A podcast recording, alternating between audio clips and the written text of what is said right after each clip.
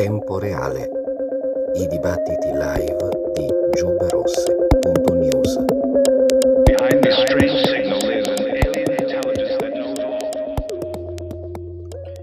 saluto a tutte le giube rosse in ascolto, benvenuti anche questa sera al nostro appuntamento settimanale in diretta sul canale Telegram di Giube Rosse. Oggi conversiamo, come sapete, con Giacomo Gabellini, saggista, ricercatore indipendente, esperto di questioni geopolitiche ed economiche. Conta al suo attivo molte importanti collaborazioni, cito per tutti scenari internazionali, Eurasia, Global Research e anche il quotidiano cinese Global Times. È autore di diversi volumi, molti di voi avranno probabilmente già letto Eurocrack, il disastro politico, economico e strategico dell'Europa, Crisis, Genesi e formazione e sgretolamento dell'ordine economico statunitense, pubblicato da Mimesis nel 2021, e una serie di volumi editi dall'editore Arianna, per esempio Israele, geopolitica di una piccola grande potenza e i due volumi sull'Ucraina che oggi ovviamente ci interessano in maniera particolare. Il primo, eh, Ucraina, una guerra per procura,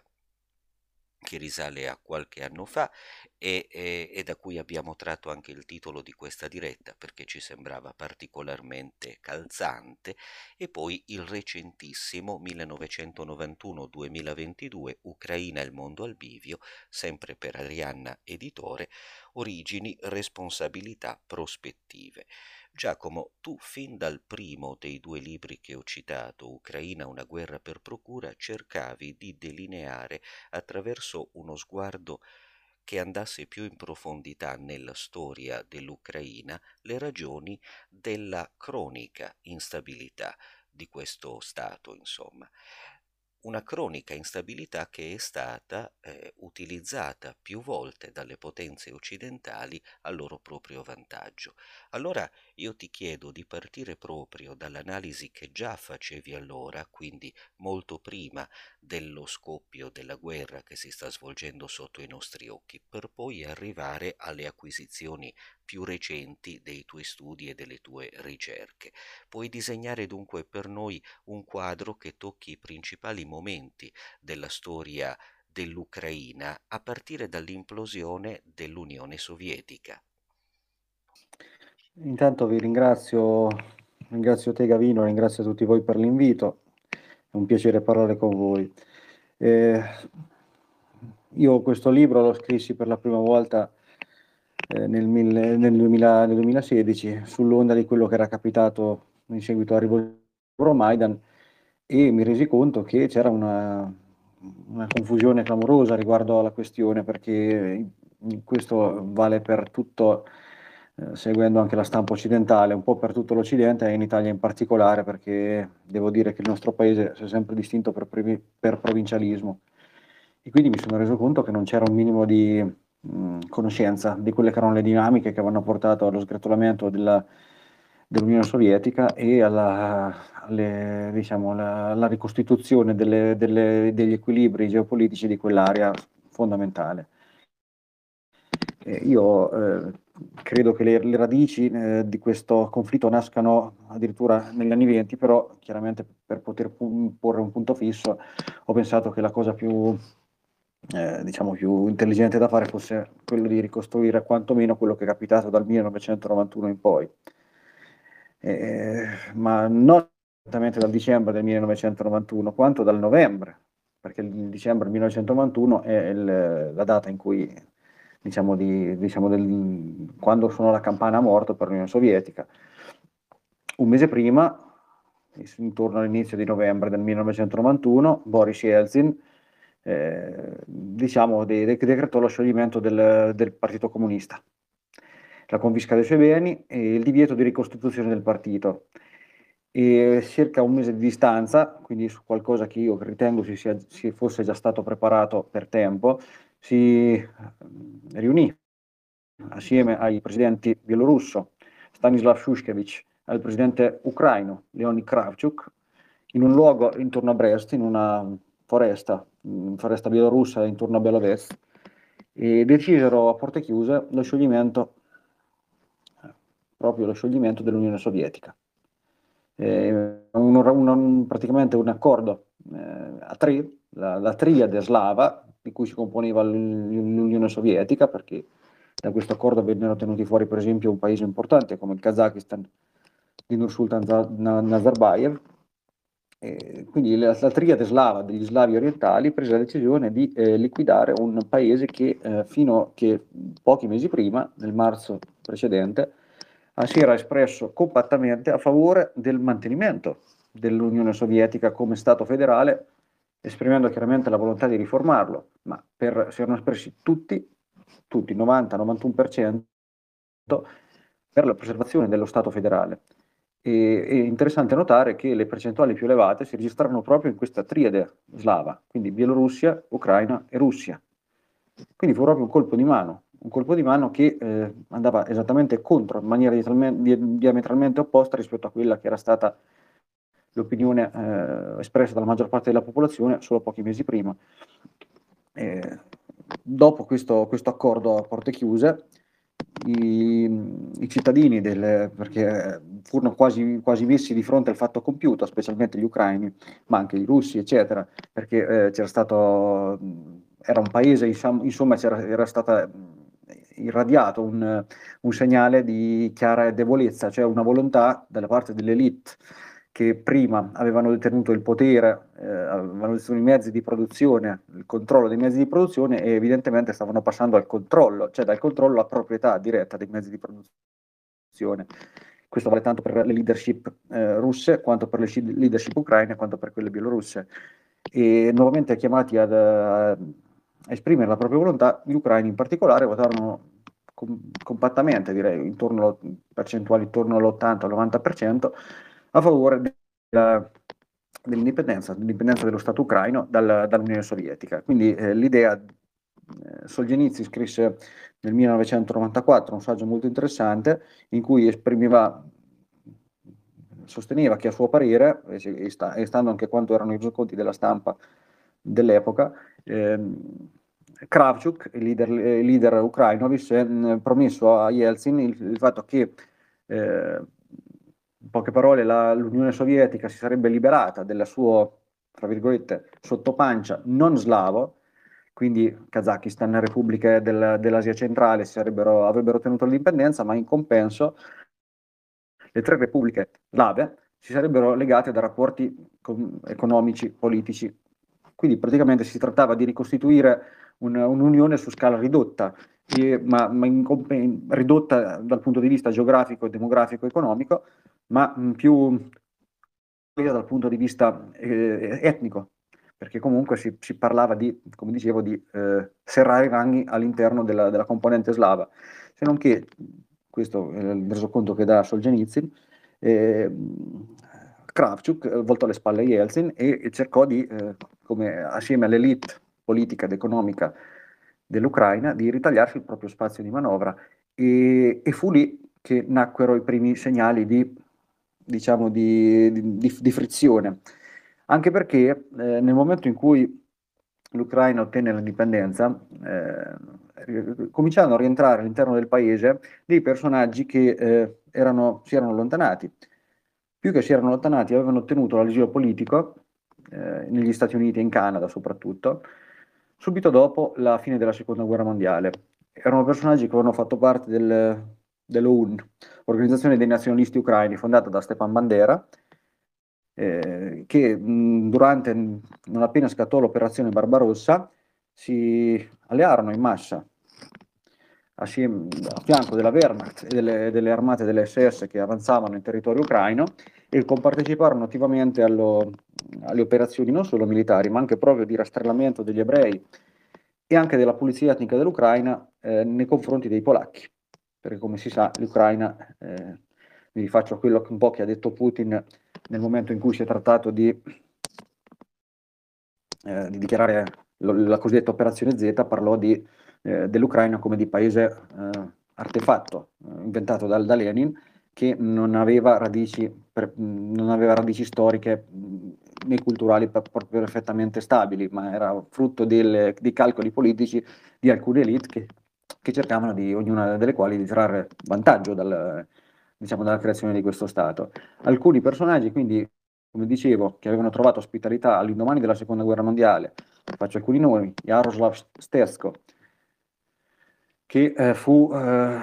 fu un, un- un rappresentante di punta dell'organizzazione di Bandera, e che mh, fu accolto dal presidente George Bush senior eh, e anche da, da Reagan, ci sono delle fotografie a, a riguardo, e fu mh, descritto come un eroe, del, eh, diciamo, un, lot- un- un combattente per la libertà, la, la retorica all'epoca era quella. E, eh, quando cadde l'Unione Sovietica, sua moglie eh, tornò, in, Sovietica, in, tornò in, in Ucraina e si candidò nel, tra le fila di un partito che dal punto di vista ideologico e dal punto di vista proprio, sì, sì, dal, a, tutti, a, tutti, gli effetti, si ispirava a quello che era il, il vecchio OUN, l'organizzazione dei nazionalisti ucraini. E assieme a lei tornarono diversi personaggi che avevano personaggi e figli di personaggi che avevano militato proprio in questa formazione estremista che aveva all'attivo una collaborazione piuttosto proficua dal loro punto di vista con la Wehrmacht, con l'SS e che eh, fino al 1950, quindi anche dopo la fine della seconda guerra mondiale, si era impegnata affinché eh, l'Ucraina eh, conquistasse l'indipendenza dallo Stato sovietico, in poche parole. Quindi già nel, nel, nel, nel 1991-92 si stavano cominciando eh, a, a, ad imporre all'interno dello Stato ucraino delle formazioni che, eh, che non, diciamo, non, non riscuotevano l'appoggio della, di una parte significativa della popolazione, ma che avevano delle, eh, erano delle, come al solito delle minoranze organizzate e come tutte le minoranze organizzate, se organizzate bene, soprattutto se foraggiate dall'estero, se dotate di finanziamenti adeguati, riescono ad eh, ottenere risultati di gran lunga superiori ai numeri effettivi.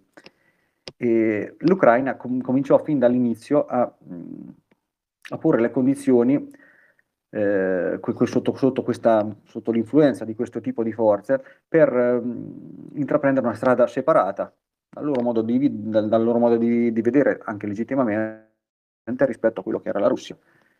Eh, cercarono in primo luogo di eh, barcamenarsi, eh, consapevoli del, dell'importanza che rivestiva dal punto di vista sia culturale che economico e soprattutto energetico, perché ricordo a tutti che eh, l'Ucraina è il il paese attraverso cui transitano i principali eh, corridoi energetici che collegano, che garantiscono il flusso dell'energia della Russia verso l'Europa occidentale, cercò di far leva da un lato su questo, su, su questo, punto, su questo punto, di forza e dall'altro eh, cercò di, di le elite cercarono di accreditarsi presso gli ambienti statunitensi nel tentativo di in un, in un, diciamo, un equilibrismo piuttosto spericolato tra Oriente e Occidente, eh, votato alla scrematura diciamo, degli, dei, maggior, maggior, dei migliori interessi possibili da un lato e dall'altro. Praticamente si trattava di eh, cercare di ammiccare sia agli Stati Uniti che alla Russia nel tentativo di ottenere i maggiori vantaggi possibili da questo rapporto piuttosto ambiguo. Questo è un po' il rapporto che ha, uh, cioè la postura che ha adottato l'Ucraina dal, dal, momento dell'indipendenza in poi. E, al pari, diciamo, della Russia, se non in maniera ancora più brutale, perché in Russia, eh, come giustamente si diceva prima, il, la conversione, un passaggio dall'economia eh, di piano comunista cosiddetto libero, al, modello di libero mercato eh, avvenne in maniera brutale attraverso le cosiddette shock therapy degli Harvard Boys, cioè degli economisti che arrivarono al seguito di Jeffrey Sachs, un economista che si era formato ad Harvard, e consigliarono, eh, mettere tra molte virgolette questo termine, alcuni giovani ex rappresentanti del Komsomol, quindi delle giovani rappresentanti del Partito Comunista Sovietico, e li indottrinarono in modo tale, convincendoli e promettendo loro eh, grandi vantaggi sia di, di, natura economica sia di, in termini di carriera, quindi di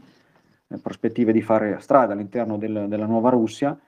eh, dal passaggio rapentino nel minor tempo possibile, come si suol dire, cioè proprio, dal, al, proprio tecnicamente alla terapia shock, la conversione immediata dalla, dall'economia di piano all'economia di libero mercato, che comportò la liberalizzazione e la privatizzazione di tutto il patrimonio sovietico, che era appartenuto prima a centinaia di milioni di abitanti. Il, questo passaggio avvenne tramite la cosiddetta operazione voucher, eh, che comportò l'assegnazione a ciascun abitante dell'ex, dell'ex Unione Sovietica di un, eh, di buono, di un, proprio per l'appunto di un voucher, di, di, un coupon che corrispondeva a una quota di una, di una fabbrica, a una quota di un giacimento. E il problema è che questa che poteva essere una redistribuzione alla pari tra tutti i cittadini che avevano fatto, fatto parte dell'Unione Sovietica, tutti questi cittadini venivano da un periodo in cui, da 70 anni di eh, analfabetismo dal punto di vista del, delle nuove delle regole che si stavano affermando, che andavano affermandosi da un giorno all'altro del libero mercato. E in un periodo in cui, fra l'altro, lo Stato stava declinando, eh, l'inflazione galoppava, il rullo si svalutava in maniera poderosa, non sapendo cosa farne di questi buoni, li svendettero a, a quelli che erano i migliori offerenti. In molti casi vendettero in cambio di qualche bottiglia di vodka, tutti, molti voucher furono acquistati per qualche litro di vodka e molti voucher corrispondevano all'acquisizione, per esempio, di un gigante come Yukos, che era un'azienda energetica russa, ex sovietica, che fu acquisita a prezzi di saldo da un oligarca che si chiamava Khodorkovsky. Eh, ma questo valse per, per tantissime altre, altre, aziende di Stato del, dell'ex Unione Sovietica. Si verificò questo in Russia, ma si verificò anche in Ucraina, con la differenza che in Ucraina gli oligarchi erano numericamente inferiori, erano numericamente, numericamente inferiori e rapportati alla popolazione riuscirono ad ottenere una, un controllo sulle leve dello Stato ancora superiore rispetto a quello che gli oligarchi russi erano riusciti ad ottenere per tramite di Eltsin. Eh, L'Ucraina post-sovietica divenne un, un ricettacolo proprio di, di, di, traffici, fra l'altro, in cui eh, già dai primi anni 90 l'Ucraina acquisì la nomea di, proprio di paradiso dei traffici di armi, di droga, ma soprattutto di armi, armi che, che arrivavano e improvvisamente sparivano e ricomparivano per esempio in posti come il Medio Oriente. Quindi un paese che ad altissimo livello di corruzione, un paese che aveva un, um, una commistione tra i vari politica, giustizia, economia che eh, non aveva uguali in tutto il resto nemmeno del, dell'ex Unione Sovietica. Forse solo in Russia, in Russia, però, nel, dopo la, la, la, la, parentesi terribile di Eltsin, sotto il, sotto il quale eh, non solo eh, questi personaggi che, come dicevo prima, erano stati ex funzionari del Consomol, eh, avevano convertito loro, il controllo dei mezzi di produzione in proprietà dei mezzi di produzione, si erano arricchiti a dismisura a scapito del resto della popolazione, riuscì eh, prese quota una, probabilmente frutto di un'alleanza del, degli apparati dei servizi segreti che ancora eh, diciamo in nome di, una, di, un, di, un certo, di, un, certo, senso dello Stato, della, di identità nazionale, cercarono, si allearono con la Chiesa ortodossa e con alcuni settori dell'esercito e praticamente favorirono l'ascesa di un personaggio che un quadro di secondo piano del, dell'ex KGB che era Vladimir Putin che acquisì il potere eh, con il favore degli stessi oligarchi e dello stesso Yeltsin. Frutto probabilmente di una sottovalutazione di quello che poteva essere il, probabilmente tutti gli oligarchi e lo stesso Yeltsin credettero di intravedere Putin un personaggio manovrabile, controllabile dall'alto, ma così non fu perché la prima cosa che fece Putin, la prima cosa fu quella di debellare la, la, diciamo, la sollevazione cecena e quindi stroncare sul nascere quello che si configurava come un tentativo di frammentazione geopolitica della Russia. Ultimato questo tentativo con, con successo perché quella che Putin affrontò fu la seconda guerra cecena, la prima si era combattuta a partire dal 1994, aveva visto lo Stato russo perdente su tutta la linea, la seconda guerra cecena invece fu combattuta in maniera molto più coesa, eh, anche a prezzo di vite umane altissime anche di distruzioni piuttosto consistenti, ma garantì, rafforzò il controllo dello Stato centrale sulle regioni più periferiche e su quelle più riottose soprattutto, ultimato il quale Putin si dedicò alla ricostruzione dell'autorità statale sul resto del paese, che è un processo che eh, fu attuato anzitutto, fu avviato anzitutto con il recupero delle leve del, dello Stato sul, sul, sugli ambiti strategici, sui settori strategici dell'economia, a partire dall'energia. Eh, si disse che Putin tracciò una linea rossa di fronte agli oligarchi, dicendo voi avete beneficiato di un periodo di assenza, di vuoto legislativo, della incapacità dello Stato di far valere le proprie leggi, eccetera. Questo è il passato. Voi potrete tenere quello che avete guadagnato anche illecitamente, in maniera illecita, ma dovrete, d'ora in poi, due cose dovrete fare. Pagare le tasse in Russia e seconda cosa, non dovrete mai azzardarvi ad occuparvi di politica, perché da politica ci penso io, ci pensano gli, altri apparati che non siete voi. Alcuni oligarchi si adeguarono fin da subito e continuarono eh, in maniera più o meno tranquilla a coltivare i propri affari. Quegli oligarchi che invece non accettarono questo diktat eh, incorsero in un, in un destino non, non esattamente idilliaco. Parlo di, come dicevo prima, di Khodorkovsky, Berezovsky, alcuni morirono in, in circostanze strane, altri fuggirono all'estero o, o in, in, Gran Bretagna o presero il passaporto eh, israeliano perché molti di questi oligarchi erano di origini ebraiche. Come tutti sanno, eh, Israele concede, offre a qualsiasi ebreo di nazionalità straniera la possibilità di ottenere il passaporto israeliano purché ne faccia richiesta, soprattutto se, eh, questo lo dico io, lo aggiungo io, se è pieno di soldi. E questo è un dato, un dato diciamo, tangibile. E comunque, beneficiando anche di un aumento che si verificò in quel periodo abbastanza consistente dell'aumento dei prezzi degli idrocarburi, la Russia ottenne la liquidità necessaria per eh, ricostruire, come dicevo prima, alcuni mh, restaurarsi come Stato e, e, rafforzare alcuni settori importanti della propria economia. L'Ucraina non, non realizza nulla di tutto questo processo, perché eh, in Ucraina l'Ucraina, come dicevo prima, rimane un, cioè un paese di transito, un paese ponte tra Oriente e Occidente che avrebbe potuto eh, trarre tutti i propri, avrebbe dovuto impostare propria, eh, le proprie prospettive di, di, sviluppo, di crescita economica e probabilmente anche sociale, fungendo proprio da collante, da cerniera economico-commerciale tra est e ovest. E, anziché fare questo ha cercato di approfittare di questo suo ruolo e approfittarne indebitamente. Nella fattispecie, per esempio, eh, rubando letteralmente quote di gas in transito per, che, dovevano, che la Russia, tramite gli, le, le, le, condutture energetiche che transitavano per l'Ucraina, destinava all'Europa occidentale, e l'Ucraina se ne, se, ne, se ne impadroniva in maniera indebita. Si parla di 35 miliardi di euro di, eh, di, di, quantità di petrolio e di gas sottratte indebitamente alla Russia che erano destinate all'Europa, che hanno prodotto anche delle crisi ricorrenti. E che poi, e che poi come, come noto, eh, l'Ucraina stessa ha pagato questo, queste continue violazioni degli accordi perché eh, la costruzione di, di, di, linee di condutture, di pipeline alternative a quelle transitanti per l'Ucraina nasce proprio dalla necessità da parte in primis della Germania di eh, aggirare queste, eh, l'incertezza, di, di, vincere questa incertezza che era costituita proprio dalla, dalla, da,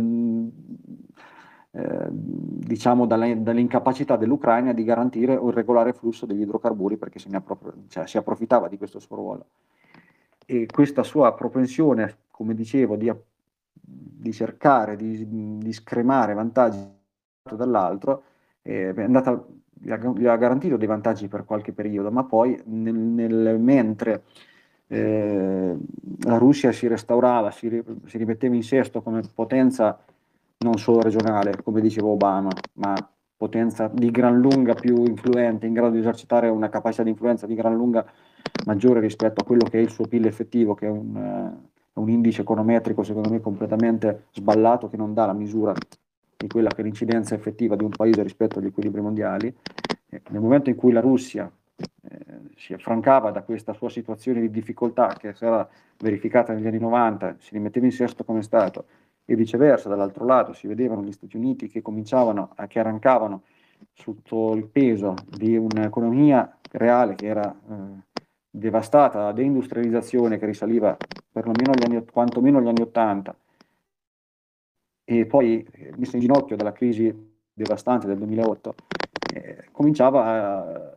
per un paese come, come l'Ucraina cominciavano a ridursi gli spazi di manovra e diveniva sempre più difficile cercare di barcamenarsi in questo, tenere il piede in due staffe, diciamo, in questa politica del piede in due staffe. E, è, un, è stato un processo lungo, de, piuttosto doloroso, che ha portato, per esempio, nel 2004, ancora prima quindi dello scoppio della, della crisi, della grande crisi del 2008, ben quattro anni prima, portò a una, una rivoluzione colorata, cioè la cosiddetta rivoluzione arancione, che vide eh, un, un, presidente, un, un, ex banchiere che veniva da Kiev, che è una cosa piuttosto irrituale, perché se si guardano le elite che, che avevano governato l'Ucraina dall'indipendenza in poi, erano per il 90%, 95% personaggi che venivano dalle aree più orientali, in cui si concentravano gli apparati industriali, estrattivi, eccetera. Eh, Kiev era un centro amministrativo, puramente amministrativo, che normalmente non esprimeva delle elite che poi andavano al potere. C'erano vari clan, c'erano il clan di Dnepropetrovsk, di Donetsk, e, e, il clan di Donetsk era di gran lunga quello più potente. E il clan di Donetsk aveva espresso buona parte della nomenclatura ucraina, diciamo. E, con la rivoluzione arancione del 2004, foraggiata come al solito dalle, dal National Endowment for Democracy, da tutta la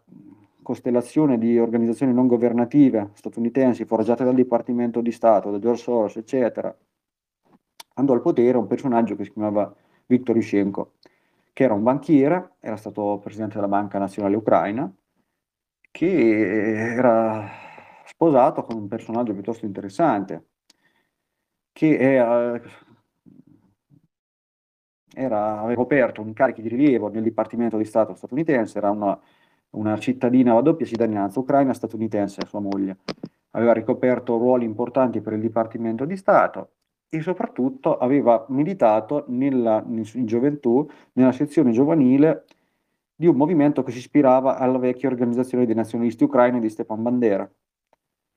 Ci sono delle, delle immagini piuttosto inequivocabili che la ritraggono mentre eh, sfila in alcune, diciamo in alcune manifestazioni di Chicago con uh, i vari esuli del, della diaspora ucraina che si era verificata all'indomani del, della conclusione della seconda guerra mondiale con delle, de, delle uniformi che erano del, dell'organizzazione dei, dei, nazionalisti ucraini di Bandera proprio. Quindi un personaggio piuttosto influente che ade, aveva contribuito a eh, inserire suo marito, eh, come dicevo Yushchenko,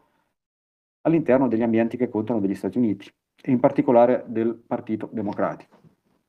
E, diciamo che l'ascesa di questo personaggio e di, della, alla presidenza dell'Ucraina, accompagnato dal, diciamo, dal, dal, suo braccio, dal suo braccio destro, Giulia Timoshenko, al ruolo di primo ministro, altra oligarca, strettamente legata a, quei, a quel tipo di ambienti, e minacciava di eh, spostare, non minacciava concretamente, l'idea proprio che avevano questi personaggi era da un lato di portare a termine le riforme neoliberali che erano state introdotte con le solite, eh, con qualche distinzione, diciamo, con qualche eh, occhio, un occhio di riguardo sotto i, pre- i precedenti governi per i, i, rispettivi oligarchi di favore, l'idea era quella portare a termine un, processo di, di liberalizzazione e privatizzazione, le solite riforme, la solita accoppiata neoliberale, che si era imposta un po' in tutti i paesi dell'ex blocco comunista, eh, che però non andò a buon fine. Ma soprattutto li, l'idea di Yushchenko e della Timoshenko era quella di eh, instradare in maniera più convinta la, l'Ucraina verso la, la, strada che conduceva all'adesione la, alla Nato. Una strada che era già stata predisposta dai predecessori di Yushchenko, per dire la verità, perché già sotto Leonid Kuchma, che è stato il secondo presidente ucraino, l'Ucraina aveva aderito a un programma assieme a quasi tutti i paesi che fa- avevano fatto parte dell'Unione Sovietica, a un, a un, programma che si chiama Partnership for Peace della Nato, che in, nel momento in cui fu annunciato, primi anni 90, non si capiva bene cosa comportasse, sempre, si, si parlava anche perché all'epoca ancora diciamo che non era ben chiaro quale fosse il profilo della Nato all'indomani del crollo dell'Unione Sovietica. Eh, si parlava della trasformazione dell'alleanza in quella che si, si era affermata come diciamo, eh, organizzazione difensiva in funzione antisovietica, eh, si, si, parlava addirittura di scioglierla, oppure di una sua eh, trasformazione in un'organizzazione di sicurezza collettiva, della quale per, le, per l'appunto avrebbero potuto far parte anche la stessa Russia. Fatto sta che l'Ucraina aderì a questo accordo, a Partnership for Peace, e eh, che eh, contemplava una, diciamo, una, l'instaurazione di rapporti di collaborazione tra i vari apparati di intelligence e militari tra i paesi membri effettivi della Nato e questi paesi che eh, avevano aderito a questo programma. E, se non che eh, ci, si profilò la concreta possibilità di portare questo rapporto su un piano ulteriore, diciamo di collaborazione ancora più eh, fattiva, ancora più intensa. Eh, il, il, punto è che si verificò all'epoca un, un, diversi sondaggi, uno dei quali condotto anche da, da, un organismo collegato alla Nato, che eh, accertarono che il 60-65% della popolazione ucraina era contraria alla rimozione della clausola di neutralità che era contenuta nella, eh, nella Costituzione ucraina e che finché fosse rimasta in vigore questa, questa clausola eh, il paese non avrebbe automaticamente mai potuto ehm, sottoporre all'attenzione dei Paesi membri la richiesta di aderire alla Nato. In assenza di una volontà popolare quantomeno maggioritaria, eh, questo processo non poteva andare a buon termine. Eh, quindi questo, il, da un lato il, il, fallimento dal punto di vista economico, diciamo, il, fallimento delle riforme economiche che erano state promesse da Yushchenko e dalla Timoshenko, Dall'altra parte lo stallo del processo di, di, di adesione, di, diciamo, di avvicinamento all'Occidente che avevano messo in cantiere questi personaggi sponsorizzati dagli Stati Uniti e portarono a un malcontento popolare che nell'arco di cinque anni riportò al governo eh, Viktor Yanukovych. Viktor Yanukovych che era stato l'avversario di Yushchenko nel 2004 prima della rivoluzione arancione, che era un candidato di Donetsk vicino quindi part- leader del Partito delle Regioni, eh, movimento piuttosto eh, diciamo emblematico di riferimento delle, eh, delle, degli apparati industriali legati all'ex Unione Sovietica, eh, quindi l'industria essenzialmente l'industria estrattiva, l'industria militare, anche quello, eh, che quindi cercava in maniera di, essendo portatore degli interessi di quelle aree geografiche, premeva per il mantenimento, la preservazione di rapporti di collaborazione fattivi con la Russia, senza chiaramente trascurare, il, mm, eh, senza mantenendo un, un, un, occhio, uno sguardo ben, ben puntato verso, verso Occidente, perché chiaramente lo stesso Yanukovych, che è stato sempre presentato come un leader filorusso, in realtà era un opportunista al pari di tutti i suoi colleghi, che ha eh, sempre cercato, come dicevo prima, di portare avanti fino, fino alla fine questa politica di, eh, di, di, tenere il piede in due staffe, di cercare proprio di ottenere eh, vantaggi dal, dall'apertura verso un campo, bilanciando aperture verso un campo ad aperture all'altro campo. E quindi eh, è sempre stato un, un, un, un bilancio, diciamo che Janukovic era era un, era un esponente più, eh, più, equidistante rispetto a Yushchenko. Yushchenko era proprio un, come dicevo prima, leader che saliva al potere tramite una rivoluzione finanziata, sovvenzionata, sponsorizzata, pubblicizzata dall'Occidente e specialmente da quegli ambienti di cui dicevo, Yanukovych era un personaggio, un outsider da questo punto di vista rispetto agli ambienti occidentalisti, che ha cercato di di, di bilanciare, di trarre proprio, eh, specialmente dal punto di vista energetico, vantaggi per il proprio paese, cioè di valorizzare al massimo la rendita che poteva venire dall'Ucraina, dalla sua posizione di transito per eh, il passaggio degli idrocarburi verso, verso, l'Unione Europea. Infatti andò più volte a Mosca e strapp- riuscì a strappare da, dalla Russia alcuni accordi piuttosto vantaggiosi, si parla di uno sconto del 35% sulle forniture di gas e royalties accresciute rispetto a quelle che per esempio la Russia pagava alla Bielorussia, che è un altro paese attraverso cui passano dei gasdotti e degli oleodotti piuttosto importanti. Però in nome della, di una vicinanza, di, una, di, di legami culturali, anche di, del tentativo russo di trattenere verso di sé questo paese che eh, è giudicato molto importante sia dal punto di vista strategico che dal punto di vista culturale e religioso, è una parte eh, difficile eh, anche se si pensa veramente ai confini dell'Ucraina, è difficile tracciare un limite entro il quale dire quali sono veramente i cittadini ucraini e quali sono i cittadini russi, perché in Ucraina ci sono 8 milioni di russi etnici e varia, svariate decine di milioni di russofoni. Eh, ci sono città come la stessa Odessa che per quanto sia collocata nell'estremo occidente del paese, sud-est, sud-ovest del paese, è una città eminentemente eh, russofila e russofona. Eh, quindi la Russia ha sempre avuto tutto l'interesse a trattenerla a. Allo stesso modo, gli Stati Uniti, per, proprio per questa ragione, tutto il fronte occidentale che si è schierato, si è serragliato dietro gli Stati Uniti, ha cercato di usare l'Ucraina come arma contundente da puntare contro il fianco della Russia. E questa è la storia che, eh, diciamo, secondo me ha, ha vissuto l'Ucraina da, dal, quantomeno dalla fine della, del, dal crollo dell'Unione Sovietica in poi. Grazie, grazie Giacomo per questa interessantissima panoramica storica. Ecco, eh, il tuo libro eh, Ucraina, una guerra per procura arriva di fatto fino al 2021, almeno nell'edizione che, eh, che ne possiedo io. Eh, già nel 2021, nell'aprile di quell'anno, tuonavano le parole di Putin come monito severo nei confronti di un Occidente che già si preannunciava bellicoso nei confronti della Russia e a cui la Russia annunciava di rimando una reazione che sarebbe stata senz'altro dura. Poi sono successe le tante cose che sappiamo e di cui ti occupi invece nel tuo secondo volume. Ecco come questa analisi eh, è stata poi da te aggiornata o integrata o essenzialmente anche confermata. Ecco. Eh, come dicevo, io eh, mi sembrava piuttosto evidente che questo tentativo di, di usare che, quelli che sono rapporti culturali, storici, economici, eh, consolidatissimi nell'arco del tempo, ma eh, che hanno sviluppato per vicissitudini che se vuoi potremo anche trattare,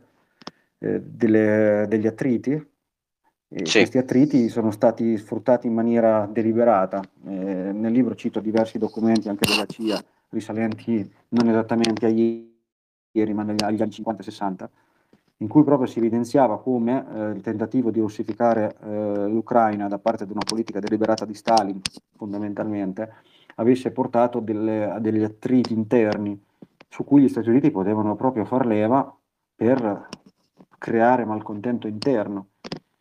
in un paese che ha quel tipo di composizione, ancora l'Unione Sovietica all'epoca era intatta, ma lo stesso discorso vale per la Russia, perché eh, io, molti tendono a dimenticarsi, ma la Russia ha al proprio interno 20 milioni, oltre 20 milioni di musulmani, che sono molto, ha molti sì. più musulmani al proprio interno di tanti paesi arabi, tanto per una. E quindi un paese così composito, così variegato dal punto di vista etnico, religioso, culturale, inserirvi quel tipo, far leva proprio su questi attriti che per forza di cose sono generati nel corso del tempo, potrebbe, è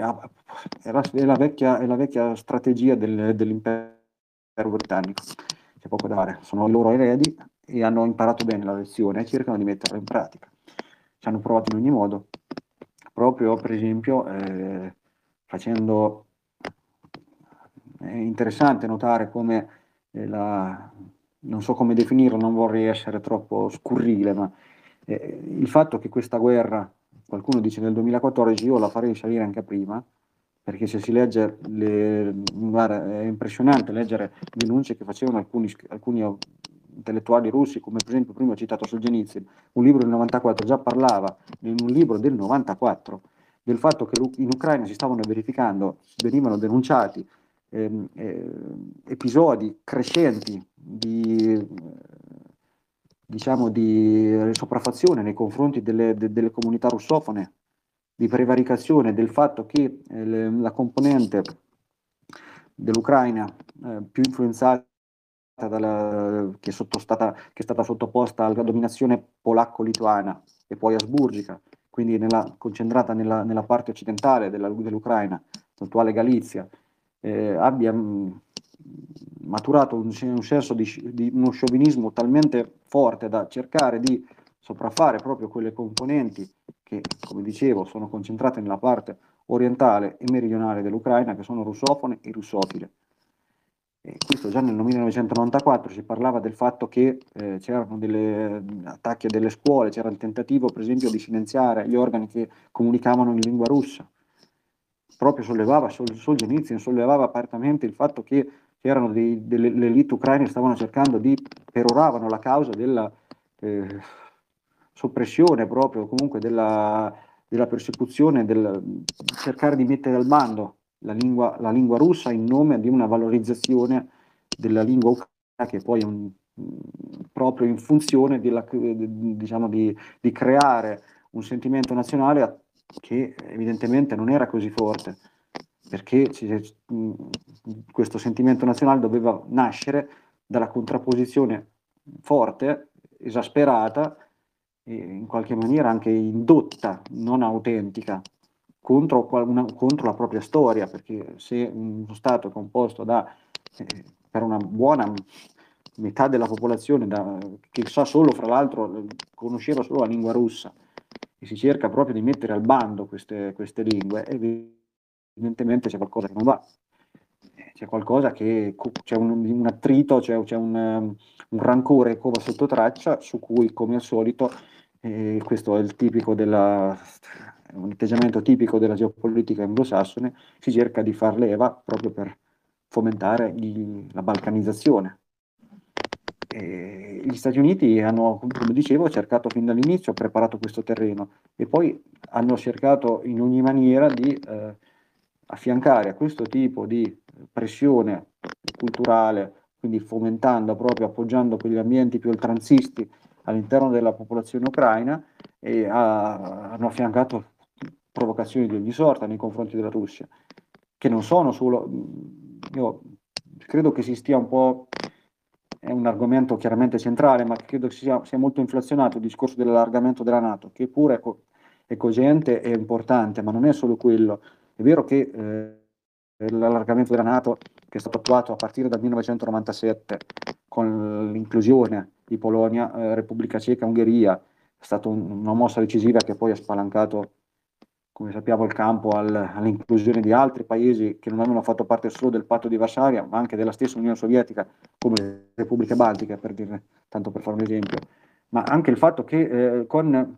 per esempio, il ritiro nel 2000 degli Stati Uniti dal trattato su, sulle armi, sui missili nucleari inter, a raggio intermedio da parte dell'amministrazione Bush, che ha aperto il varco allo schieramento di armi nucleari in Repubblica Ceca, in Polonia e in, in Ungheria, tanto per dirne una. Poi anche il fatto che sull'onda del, dell'11 settembre il grande balzo statunitense in Asia centrale, con l'occupazione dell'Afghanistan e la militarizzazione di tutta quell'area geografica, che eh, sì, la lotta al terrorismo, grandi, tutta, tutta, cioè, un grande clamore mediatico attorno a questo concetto, ma dietro la cosiddetta terrorismo cosa c'era? C'era il fatto di controllare le vie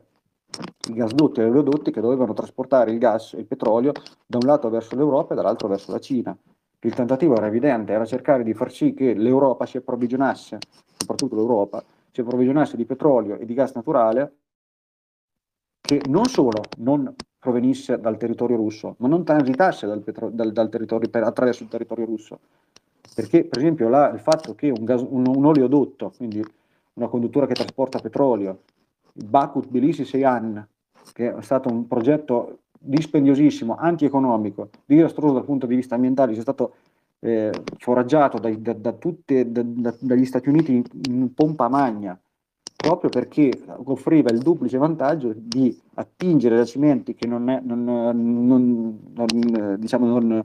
eh, sorgevano in territorio russo e, e si sviluppava questo, gas, questo oleodotto eh, in territori che non attraversavano il territorio russo, quindi sottraeva alla Russia una leva fondamentale di influenza sul, sull'Europa.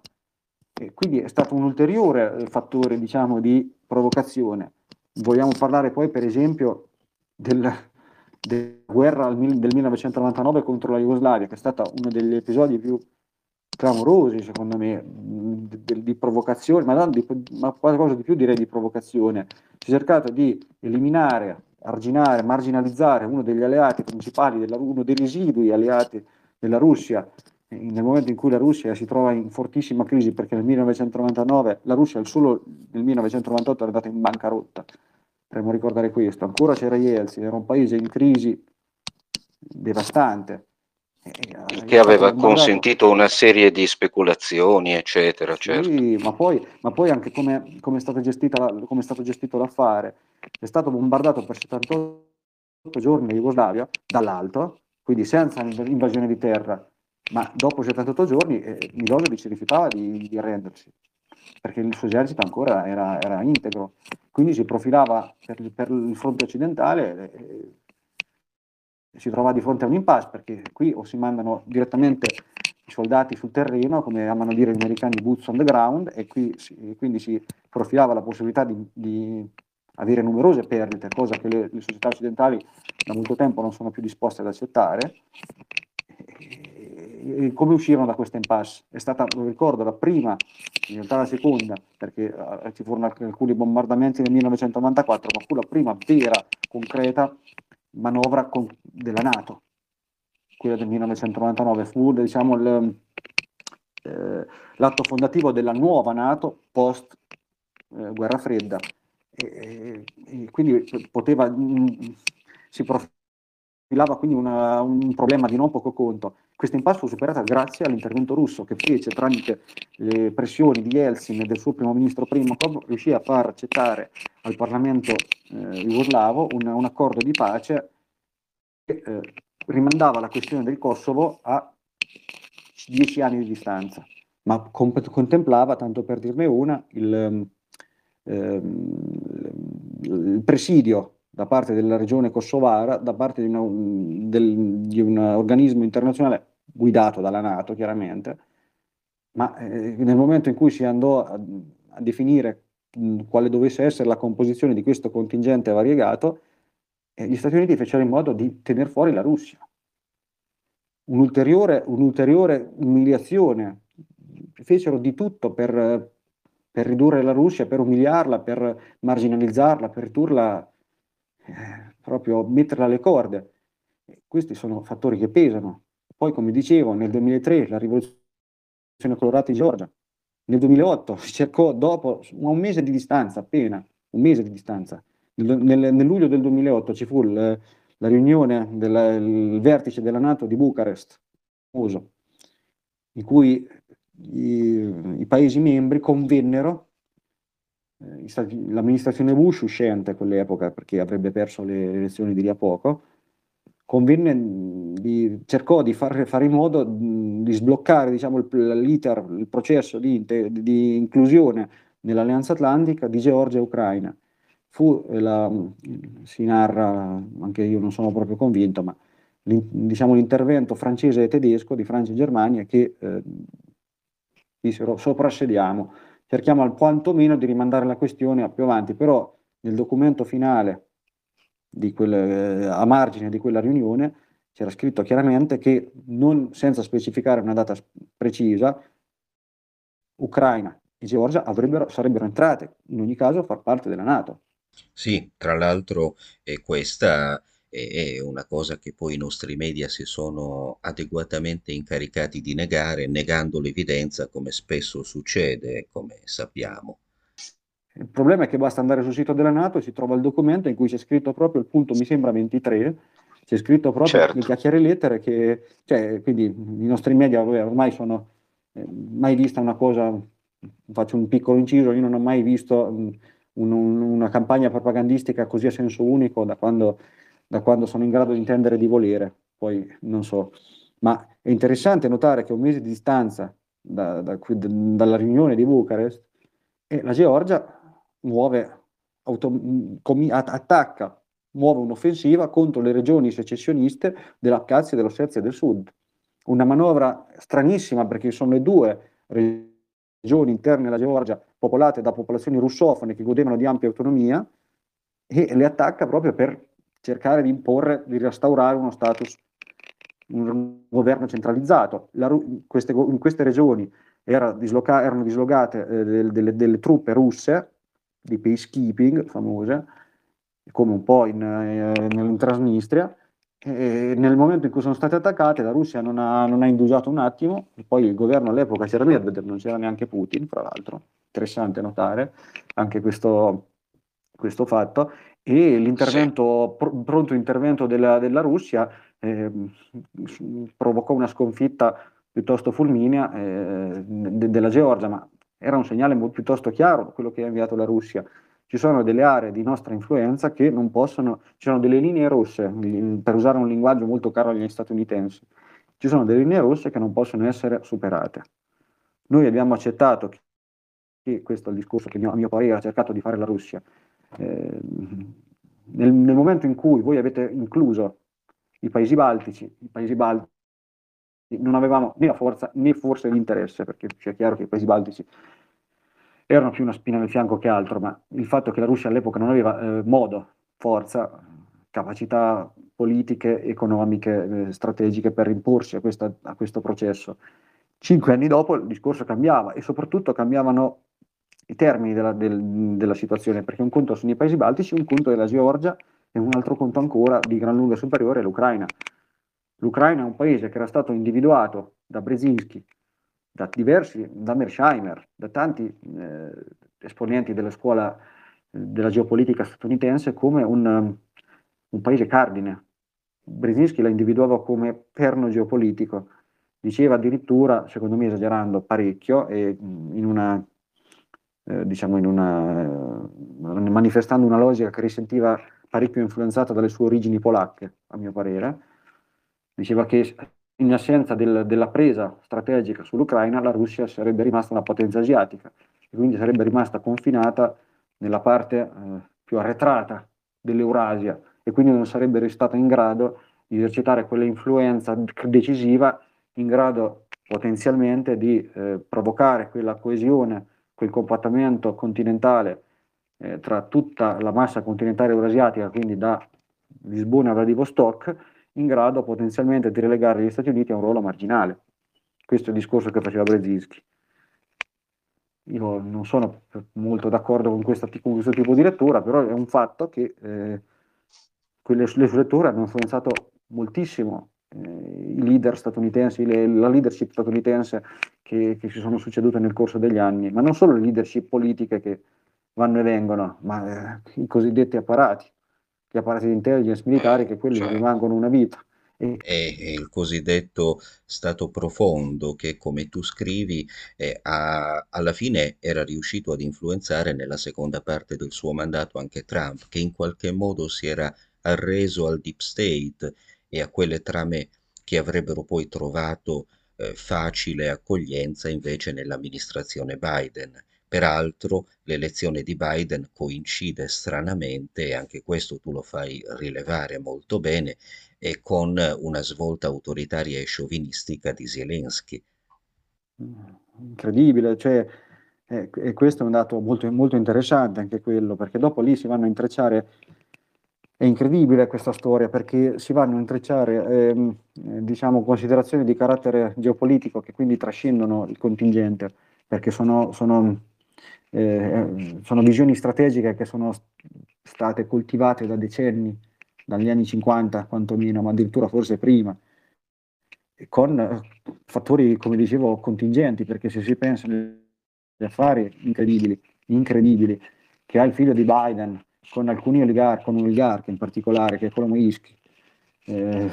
appartenente al clan di Dnepropetrovsk, eh, pro, pro, presidente proprietario di una banca, Privat Bank, che è la, una delle principali istituti finanziari ucraini, presidente di Burisma, grande azienda, eh, azienda energetica ucraina, che nel momento in cui è stato scoperto che l'Ucraina dispone di giacimenti di gas naturale eh, proscistosi, quindi non, giacimenti non convenzionali, gas non convenzionale, simili a quelli che hanno gli Stati Uniti nel loro territorio, quindi gas contenuto nelle rocce, che al momento per estrarlo richiede tecniche di fratturazione idraulica par- estremamente invasive, molto inquinanti e addirittura sembra eh, praticamente scontato che provochino addirittura dei terremoti, eh, ma sono, eh, si parla di 39, 40, cioè si parla che l'Ucraina abbia tra le, la il secondo e terza riserva di gas naturale al mondo, è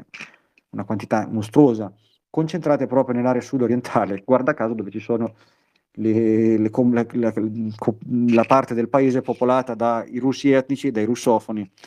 E eh, Kolomoisky era proprio in qualità di, eh, clan, di, di, esponente del clan di Dnepropetrovsk, che è proprio una di quelle regioni interessate in cui sorgono, eh, cioè sotto il cui territorio si estendono questi tipi di giacimenti, aveva istituito dei contratti con Shell, con Chevron, con alcune multinazionali alle quali aveva promesso in poche parole lo svuotamento di quelle regioni, svuotamento delle, pop- delle, delle popolazioni che l'abitavano in modo tale da rendere, da, da, dare alle aziende con cui avevano firmato questi contratti campo libero per la prospezione, l'estrazione indiscriminata di questi, di questi giacimenti. Poroshenko in un suo discorso aveva addirittura ipotizzato, diceva dobbiamo favorire questo processo nel, nel minor tempo possibile in modo tale da imporre non la Russia, da sostituire eh, come principale fornitore di gas naturale al, all'Europa, no, di sostituire noi Ucra- no, il gas ucraino di scisto a quello russo, eh, quindi ancora più vicino e poi, da questo ne deriverà ne deriveranno grandi vantaggi in termini economici e strategici per l'Ucraina, un po' il solito discorso. Eh, in, questo, in, questo, gioco è rientrato il figlio di, di, Joe Biden, Hunter Biden, che è coinvolto sia in, in, questa società, ma è coinvolto in affari addirittura più loschi, si parla di biolaboratori. Questa è una storia che, su cui ancora sì. bisognerà far luce, è molto interessante, ma i russi già si sono più, sono, diciamo, hanno eh, alcuni non politici generali, che i politici di solito sono molto più inclini diciamo, alla, a romanzare le vicende, a, anche a livello professionale, deontologico direi, più portati a ricostruire le vicende in una maniera tale che eh, coincidano maggiormente con i propri interessi politici ed economici. E invece in genere i, militari, non sempre, ma in genere direi di sì, sono più per la linea della franchezza e hanno, pa, alcuni generali russi hanno, hanno lasciato, rilasciato delle dichiarazioni piuttosto interessanti, hanno citato dei documenti, hanno cercato più volte di richiamare l'attenzione dell'ONU senza, senza riscuotere più di tanto successo come era prevedibile, ma in realtà hanno per,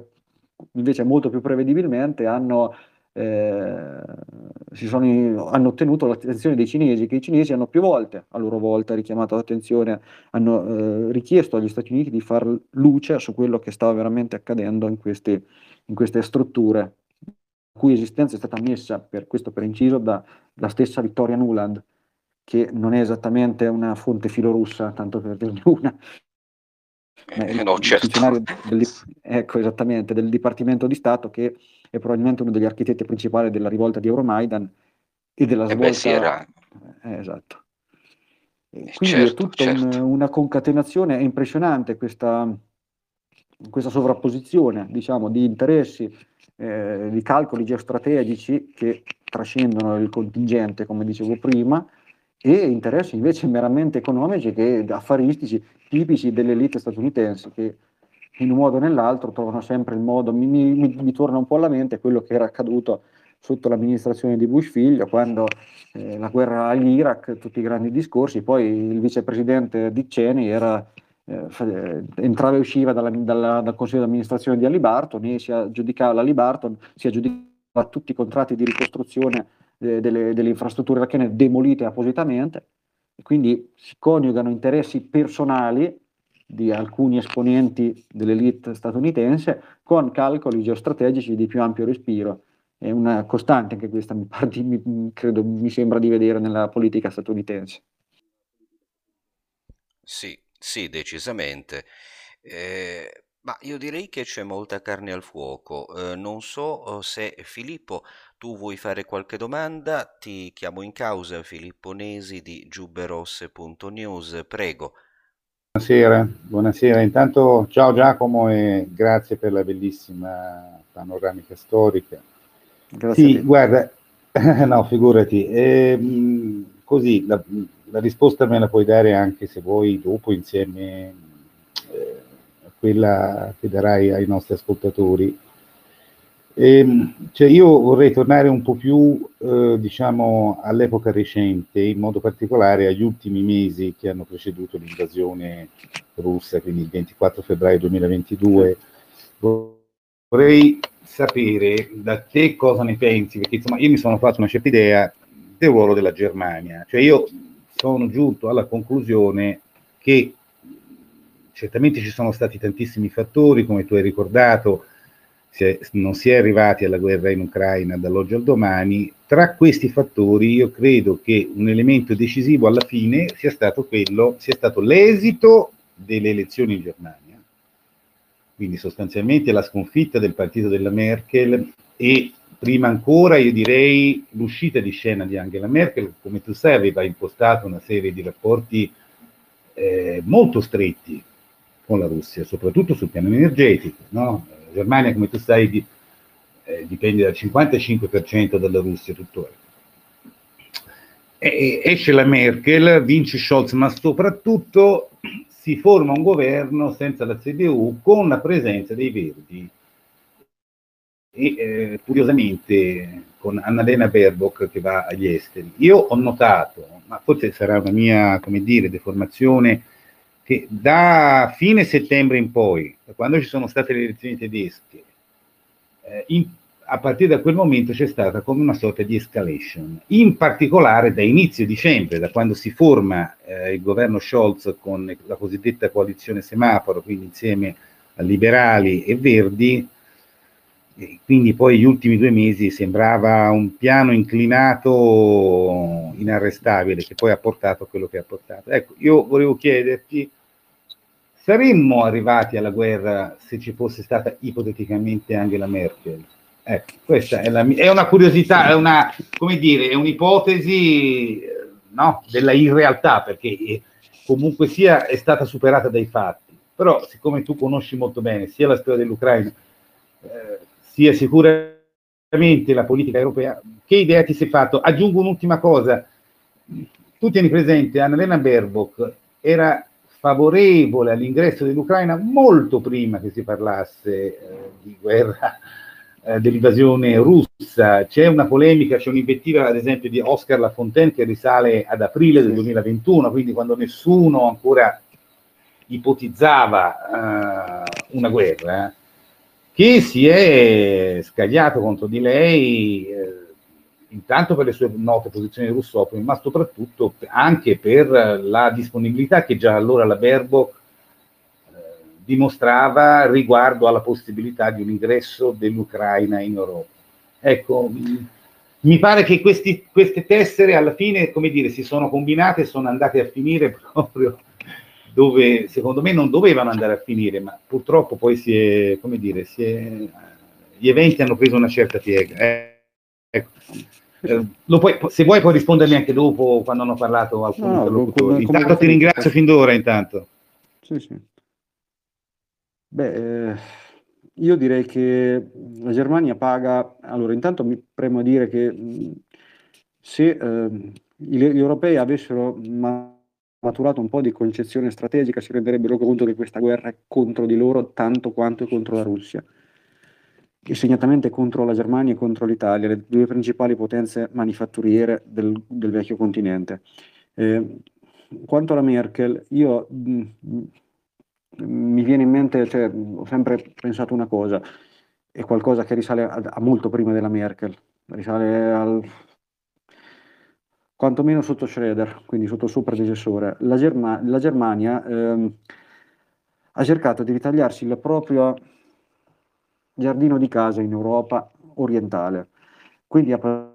patrocinato, ha cercato di far sì che l'Europa, l'Unione Europea si allargasse verso Oriente nel tentativo di ricavarsi una periferia fordista dai, de- dai cambi depressi, perché sono paesi che non hanno l'euro, hanno, pa- hanno monete molto più deboli dell'euro, in cui ha decentrato le posizioni dal basso valore aggiunto, alle quali delegava quindi delle produzioni secondarie che poi venivano reimportate in Germania, venivano assemblate nei centri di, di, di eccellenza tedeschi e riesportate all'estero.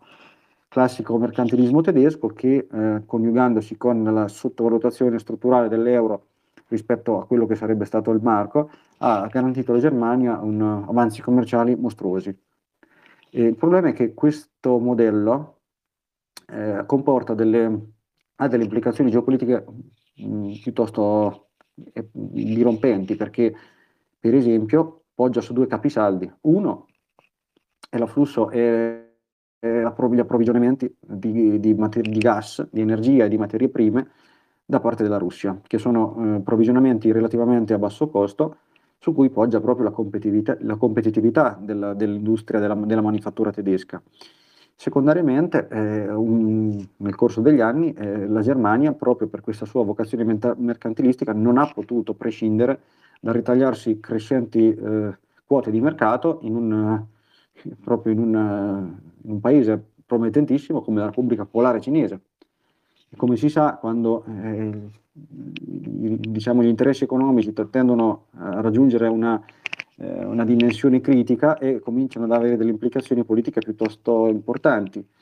specialmente per un paese che ancora ha al proprio interno decine di migliaia di soldati statunitensi, basi americane, fa parte della Nato e che nel 2014 ha, ha appoggiato senza mezzi termini la, il colpo di Stato di Euromaidan in Ucraina, nel, secondo me nel palese tentativo, tipicamente tedesco,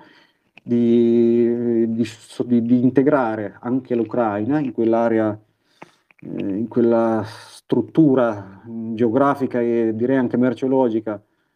che si è ricavata nel centro dell'Europa, eh, cui, di cui poteva approfittare per ricavarsi ulteriori specializzazioni, perché comunque gli ucraini hanno un'educazione di tipo sovietico, hanno dei, dei salari ancora più bassi e possono comunque permettere, potevano nell'ottica tedesca permettere alla,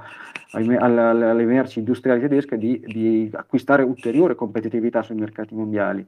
Tutto, cioè, coniugare interessi economici di questo tipo con le implicazioni geopolitiche che ha questo tipo di modello è impensabile e gli Stati Uniti già sotto Bava hanno cominciato ad alzare il tiro.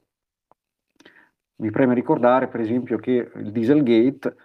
fu una delle cose più strumentali, cioè chi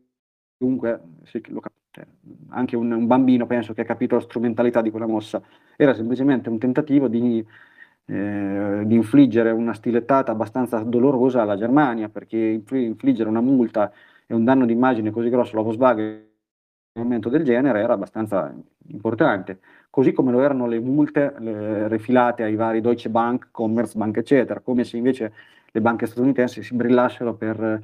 eh, per, diciamo, per, trasparenza e per, per onestà nel loro, nel, diciamo, nel loro, operato. Erano tutte manovre strumentali. Con Trump si è raggiunto il limite. Con Trump si sono addirittura hanno ridisegnato il NAFTA, l'accordo diciamo, di libero scambio eh, del, del, del, nord, nord, del, nord, America in modo tale proprio da, da, da penalizzare, proprio concepito specificamente per quello. Il suo il segretario del commercio Peter Navarro scrisse un articolo sul New York Times, lo ricordo benissimo, in cui parlava proprio del fatto che bisognava ridisegnare il NAFTA per colpire la manifattura tedesca. E quindi è stato un, erano un susseguirsi di segnali piuttosto chiari che eh, gli Stati Uniti hanno inviato alla Germania per farle capire che non poteva andare avanti così. Poi chiaramente si è verificato nel 2021 eh, l'ondata, fra virgolette, di gretinismo con eh, tutti i grandi discorsi sul, sull'ambientalismo, l'ecologia, eccetera, eh, che hanno trainato, hanno proprio hanno garantito ai Verdi, che sono il partito più guerrafondaio del sistema solare, a mio parere, eh, non so quanti, quante decine di migliaia di voti che non avrebbero mai preso se non ci fosse stata quel tipo di campagna propagandistica ripetuta da tutti i principali media e quindi hanno costretto un, un presidente debole, un cancelliere debole come,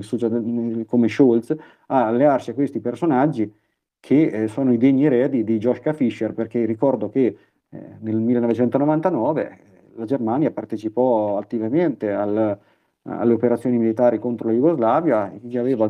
anche in quel caso aveva il Ministero degli Esteri un esponente dei Verdi, che era Joschka Fischer, che proprio era il più oltranzista di tutti. Come sempre, i Verdi sono i migliori alleati del, degli Stati Uniti in Europa. E la Germania, adesso, come ha scritto, è comparso un, un articolo direi piuttosto interessante in questi giorni sul Fatto Quotidiano, in cui si evidenziava come fosse passata da modello economico a paria dell'Europa, perché è passata, adesso viene sbeffeggiata, ridicolizzata, non solo dagli Stati Uniti, ma anche da paesi che dovrebbero, cioè, è incredibile come un paese come la Polonia si permetta di, di, di usare un certo tipo di, di, parole, di termini nei confronti della leadership tedesca, ma la stessa Ucraina. Eh, ricordo che l'Ucraina, eh, Zelensky ha rifiutato la visita del presidente Steinmeier, eh, prima rifiutato, e poi l'ambasciatore ucraino a Berlino ha definito Scholz una, salsi, una salsiccia, che sono cose che evidentemente fanno capire come la Germania sia stata eh, messa all'angolo. E poi, ultima cosa, vorrei evidenziare un, un, un, articolo scritto da un grande economista statunitense, si chiama Michael Hudson, che ha scritto proprio il titolo è come gli Stati Uniti hanno sconfitto per la terza volta la Germania in un secolo, riferendosi proprio alla crisi ucraina. Quindi credo che la Germania sia perdente su tutta la linea, tanto quanto l'Italia, con la differenza che in un paese come il loro, che poggia, dipende dall'export in maniera così, impo- così importante, il rischio è che la perdita di competitività dovuta all'impossibilità conclamata ormai di, di approvvigionarsi di eh, energia a basso costo possa comportare una rottura degli equilibri sociali. Perché nel momento in cui vengono meno le esportazioni, vengono meno posti di lavoro. In un paese che ha quelle caratteristiche, quel passato, è un segnale, secondo me, di cui tenere conto. Non so se ho risposto eh, esaurentemente alla tua domanda. Sì, sì, sì assolutamente. Eh, Siamo tutti, cioè, se può in qualche modo consolarti, non solo è la posizione del nostro canale, ma anche quella che ha espresso Demosthenes Floros eh, qualche giorno fa, eh, riguardo ai Verdi e riguardo anche a, eh, diciamo così, alla posizione della Germania. Io ti dico solo questo, eh, in un articolo di Bojan Pancevski di qualche giorno fa sul Wall Street Journal, diceva come Habeck appena entrato abbia cambiato tutti i consulenti economici e energetici, e energetici che aveva lasciato la la Merkel, a dimostrazione proprio che è avvenuto con una sorta di cambio eh, di guardia. Insomma, non fatico a credere chi abbia voluto questo cambio di guardia, credo che sicuramente il governo attuale tedesco sia largamente gradito a Washington. Resto del mio parere che secondo me mh, difficilmente ci saremmo trovati in questa guerra se ci fosse stata ancora Angela Merkel, non perché io personalmente abbia mai avuto un particolare amore verso di lei, ma perché credo che, come tu hai spiegato, no, i rapporti che ormai aveva intessuto con l'est europeo non avrebbero permesso eh, che si arrivasse lì e quantomeno avremmo visto una Germania molto più attiva nei mesi che hanno preceduto il 24 febbraio, diversamente da quello che ha fatto Scholz, che è stato sostanzialmente superato su tutta la linea. Sì. Allora possiamo dare la parola ai nostri ascoltatori. Ci sono già diverse persone che si sono iscritte a parlare, per così dire. Prego. Uh, buonasera, okay. uh, sono Federico, uh, avevo attivato il microfono anche e niente, grazie per avermi concesso la parola, volevo ringraziare sì. il canale La Mia Russia e uh, Giubbe Rosso che seguo quotidianamente il, uh, l'ottimo Giacomo Gabellini, che è un, un eccellente analista. Allora, uh, io uh, avrei questa domanda che è un po' come, diciamo, guardare nella sfera di cristallo, però sono sicuro che Giacomo ne ha una che funziona abbastanza bene e io sono preoccupato più che altro delle conseguenze geopolitiche di questa guerra e anche uh, di tutte le, le attività che sono che sono connesse soprattutto alle, alle, relazioni che si stanno andando a consolidare a Oriente tra la Russia e la Cina piuttosto che uh, i BRICS, eccetera. Cioè, che cosa, um, quali sono le conseguenze anche a livello economico che queste, uh, questo potranno avere uh, sull'Europa e sull'Occidente nel medio e nel lungo periodo e soprattutto se um, uh, potrebbero queste essere magari la prima fase di, del crollo di, di, un impero, l'impero americano, e uh, se, um, um, se è possibile anche un'implosione del sistema economico occidentale. Grazie. Eh,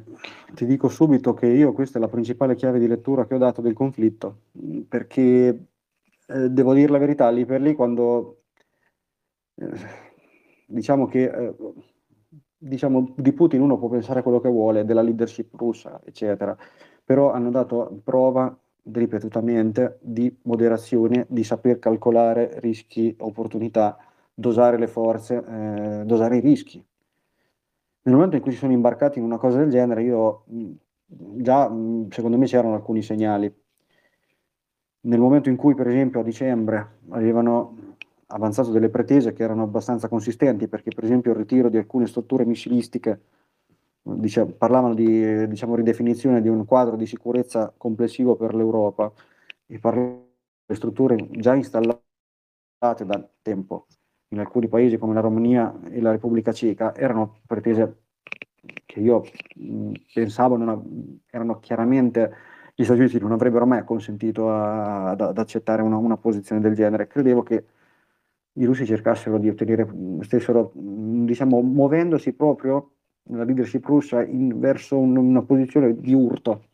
deliberato quasi. Perché? Probabilmente per due ragioni. Perché dopo vent'anni che hanno cercato in ogni maniera di eh, avvicinarsi, di raggiungere un compromesso gen- generale con l'Occidente, hanno avuto indietro solo schiaffi. Parliamoci chiaro, questo è un dato di fatto. Eh, chiunque segua un po' la politica, prima ho cercato di fare un quadro un po' sommario, ma credo piuttosto comunque eh, i dati essenziali credo di averli dati, e, e, le cose sono andate in questa maniera credo che da, da anni, quantomeno dal 2014, la Russia abbia intrapreso, e questa non è una mia convinzione, è un dato di fatto, una strada autarchica. Abbia quindi cercato di portare avanti quella che un tempo, in epoche passate, si chiamava politica di sostituzione delle importazioni con eh, la valorizzazione delle potenzialità interne. Attraverso poten- lo sviluppo di alcuni settori la Russia ha degli scienziati di primissimo piano questo è un dato di fatto che nessuno nega. Eh, nella, in epoca sovietica aveva delle lacune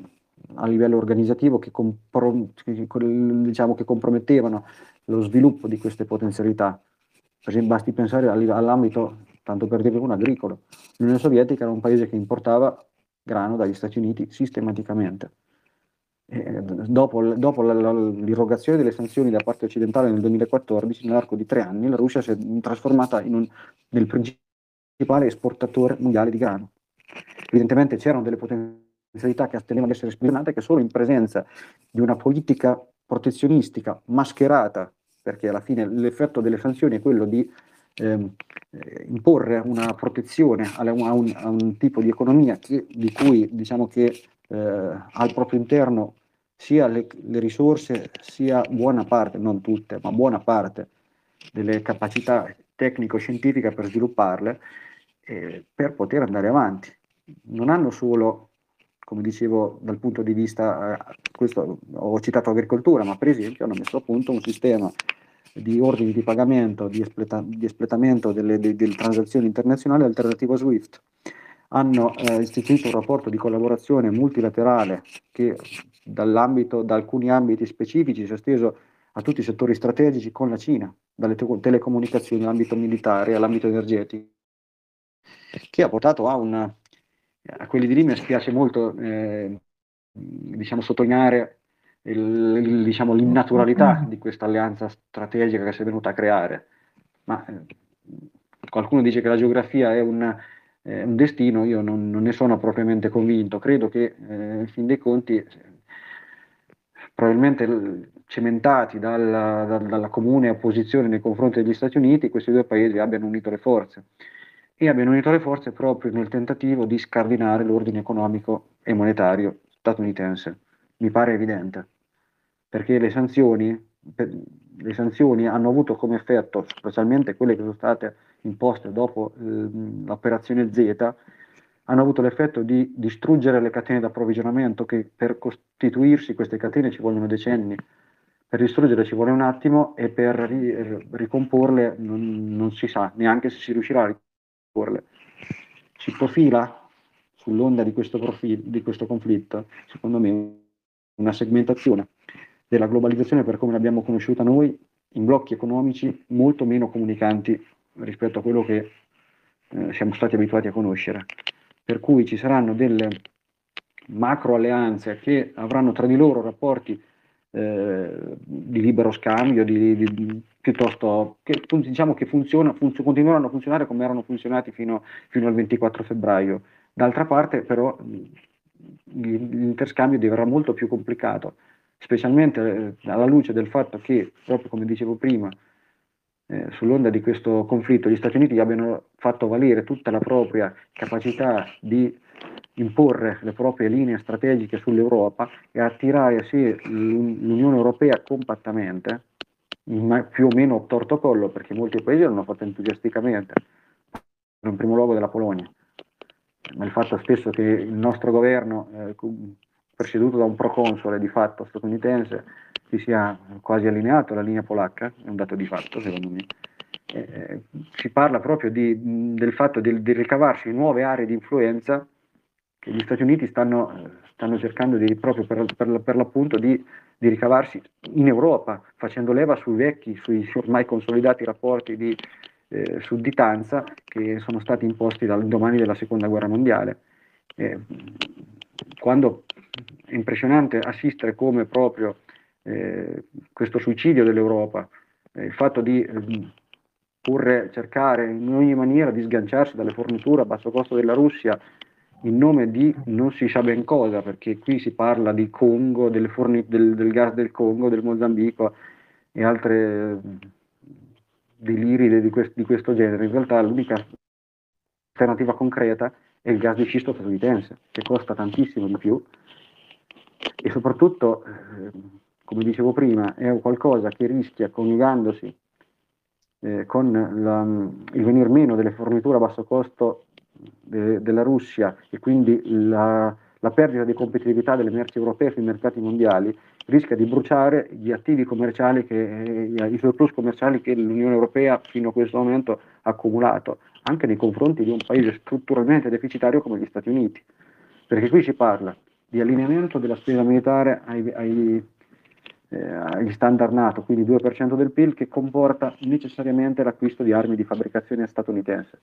Su questo ci possiamo mettere la mano sul fuoco. L'apparato militare industriale statunitense fornirà tutte le armi, tra l'altro oltre alle, alle nuove bisognerà anche ricostituire le scorte che sono state nel frattempo bruciate attraverso il, la consegna a fondo perduto di tutto questo po' di, di armi all'Ucraina.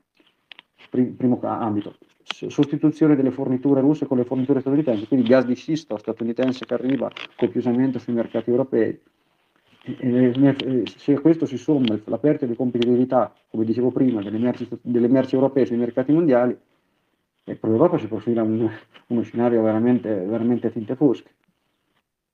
A questo si somma chiaramente una, ricostitu- cioè una, una ridefinizione degli equilibri in ambito asiatico perché ne, mentre la Russia si riorienta verso Oriente e quindi mette le proprie eh, forniture a, a, disposizione della Cina, e quindi avrà modo di eh, beneficiare ancora di più delle forniture a basso costo russe, eh, la Cina sta nel frattempo costituendo un'area di libero scambio, RCEP, eh, un'area di libero scambio a livello asiatico, che sta favorendo la diffusione dello yuan a scapito del dollaro. E quindi si parla, e nel frattempo sta fra l'altro legandosi all'Unione Economica Eurasiatica patrocinata dalla Russia, legandosi in maniera tale da eh, mettere in cantiere ancora ehm, a livello embrionale, ma sono processi che comunque sono già stati predisposti, per la, la definizione degli scambi eh, commerciali all'interno di quest'area attraverso un paniere di valute di cui facciano parte anche, eh, che, non solo valute, ma anche un'unità di conto eh, venga, il cui valore venga definito sulla base dell'andamento delle quotazioni delle, delle, materie prime fondamentali, petrolio, gas, legna, legname, eh, di cui questi paesi sono ricchi. Quindi qui si parla proprio di de-dollarizzazione a tutto campo. È un, è un processo epocale, è un, è un processo epocale da, in cui tende a essere coinvolto buona parte del mondo, tutti i BRICS, fra l'altro mi pare doveroso segnalare che proprio in questi giorni eh, la Cina ha annunciato l'interesse eh, di paesi come l'Arabia Saudita, l'Indonesia, la Turchia, eh, di aderire ai BRICS, l'Argentina. Quindi un allargamento di, di, questo blocco alternativo a quello occidentale ad alcuni paesi che hanno le risorse. Hanno, è, è, interessante, il mondo sta orientandosi in un'altra maniera, e mentre l'Europa rimane ancorata a schemi del passato. Io la vedo per questo continente, vedo un futuro molto, sono molto pessimista, mi dispiace dirlo, ma non ho, non riesco, non riesco, ad essere ottimista, mi spiace. Purtroppo è la stessa idea che abbiamo anche noi. Eh sì. Eh vorrei, sì. Darti, vorrei, Darti, torto, ma è quello che insomma hanno, hanno, anche visto tutti i nostri ospiti, da Fabio Mini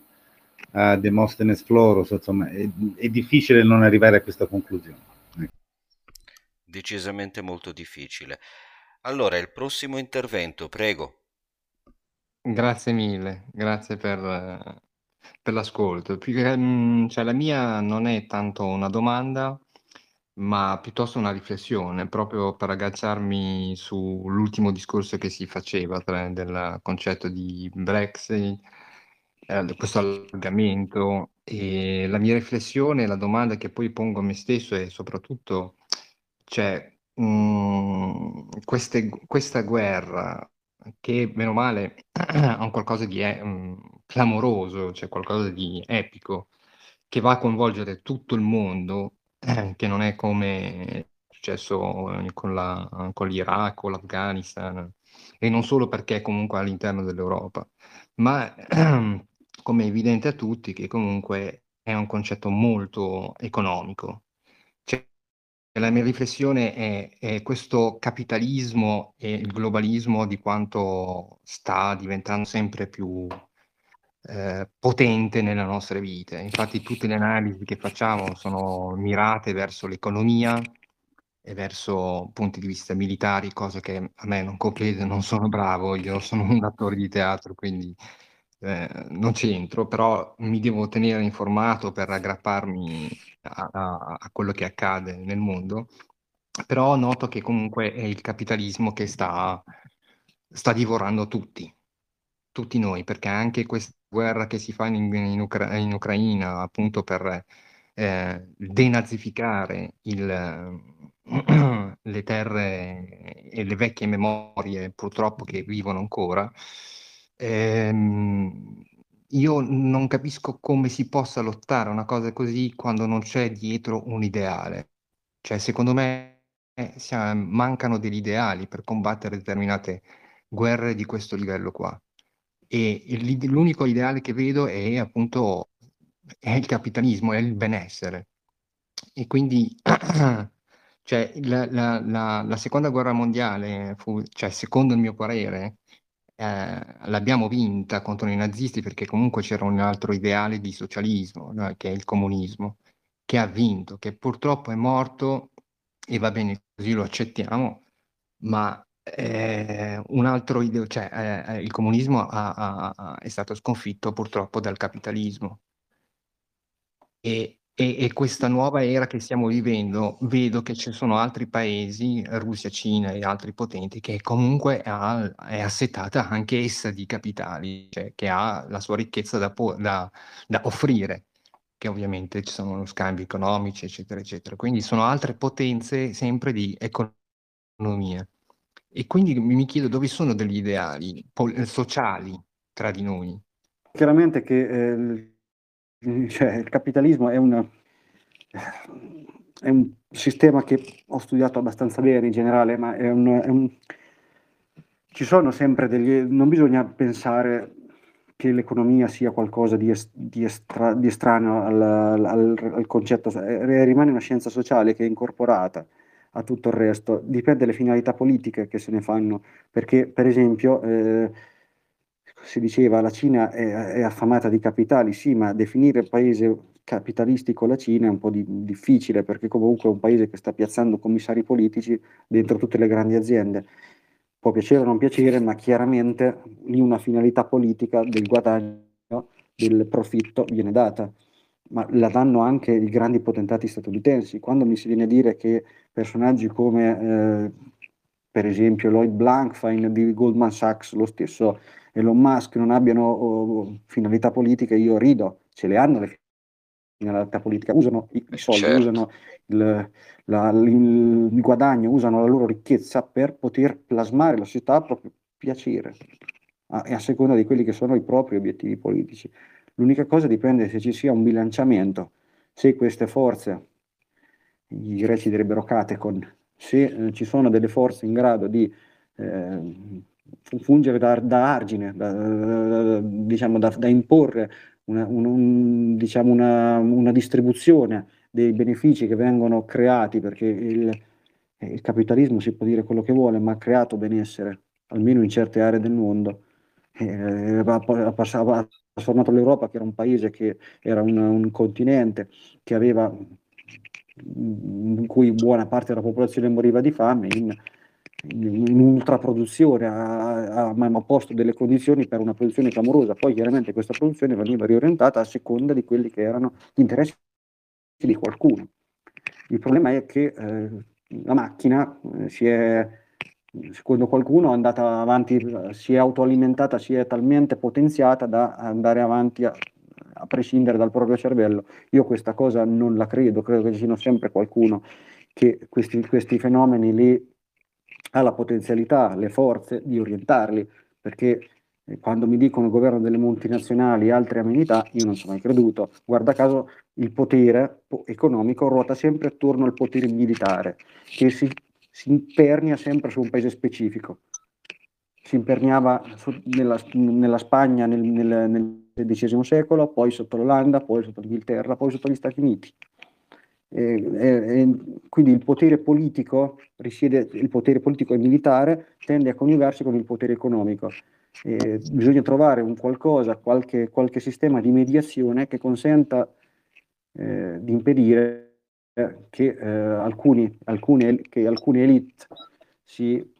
agganciare diciamo, gli interessi delle elite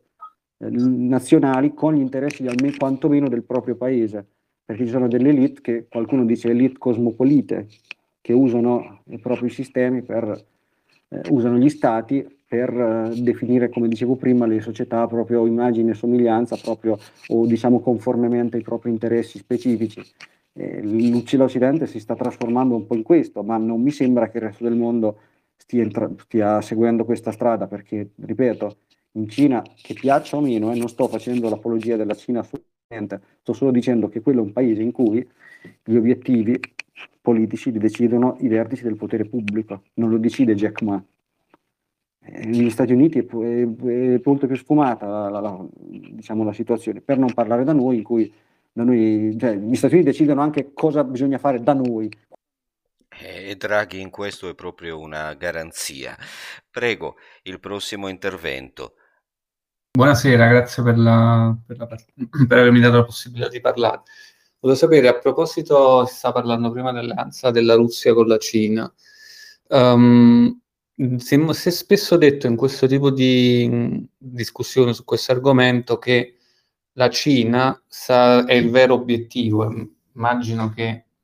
uh, l'amministrazione cinese lo, ne sia ben consapevole. Allora mi chiedo, uno scenario in cui la Cina, uh, tenendo conto di questo che ho appena detto, decidesse di intervenire mi, effettivamente militarmente a fianco della Russia nel caso la situazione si aggravasse, è una cosa, uno scenario che dobbiamo ritenere fantapolitica oppure ci sono delle, delle possibilità che questo accada? E quindi mi chiedo anche, siamo di fronte a uno scenario alla trappola di Tucidide? È una cosa inevitabile questa? Grazie. Eh, questa è una domanda interessante. Direi il, la prima domanda che è stata posta, direi proprio di no. La Cina è un paese che assolutamente eh, non, non, ha quel tipo di, di, di, approccio e tendiamo, a mio parere, sì, è vero che questa è, se, quella ucraina si è trasformata in una sorta di guerra mondiale, ma lo è stata trasformata dagli Stati Uniti perché sia chiaro che molti paesi non hanno la minima interesse per questa, per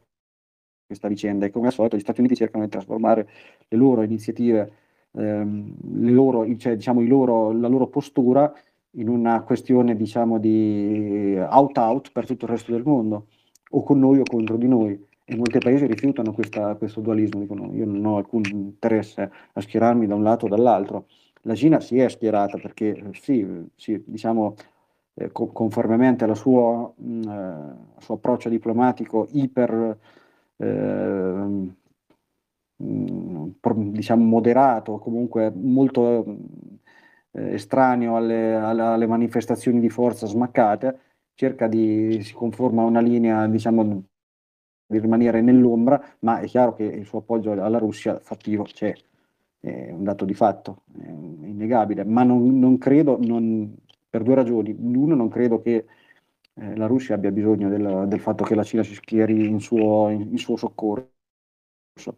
Secondariamente credo che la Cina sia, abbia tutto l'interesse a far sì che le cose proseguano in questa, in questa in, per come stanno proseguendo perché ha tutto da guadagnare. Eh, conosco, ho studiato parecchio il pensiero cinese e sono un popolo che molto, specialmente le sue elite, sono molto inclini a ragionare in un'ottica di lungo, lunghissimo periodo. Quindi se eh, ritengono che l'inerzia stia lavorando per loro, che le, diciamo, la, le dinamiche che sono innescate ormai da tempo a questa parte tendano a vantaggiare molto di più loro rispetto a quando no, non avvantaggino o quanto non penalizzino i loro avversari, eh, faranno semplicemente in modo di lasciare sviluppare il corso dei fatti, aiuteranno, faranno in modo che magari cercheranno di dare una piccola spinta a, diciamo, a, questa dinamiche, a queste dinamiche, ma non credo assolutamente che interverranno. Di qui è interessante notare come per esempio queste, queste uscite completamente immotivate e che non hanno alcun tipo di senso da parte degli Stati Uniti nei confronti di Taiwan. Cioè, eh, da, ormai da, da, mesi, ma da molto prima che scoppiasse la crisi russo-ucraina, che la crisi russo-ucraina non degenerasse in scontro armato, eh, un giorno sì, un giorno no, o, qualche, o Biden in persona o i rappresentanti del Pentagono o del Dipartimento di Stato non eh, facevano menzione del fatto che se la Cina oserà cercare di invadere gli Stati Uniti reagiranno.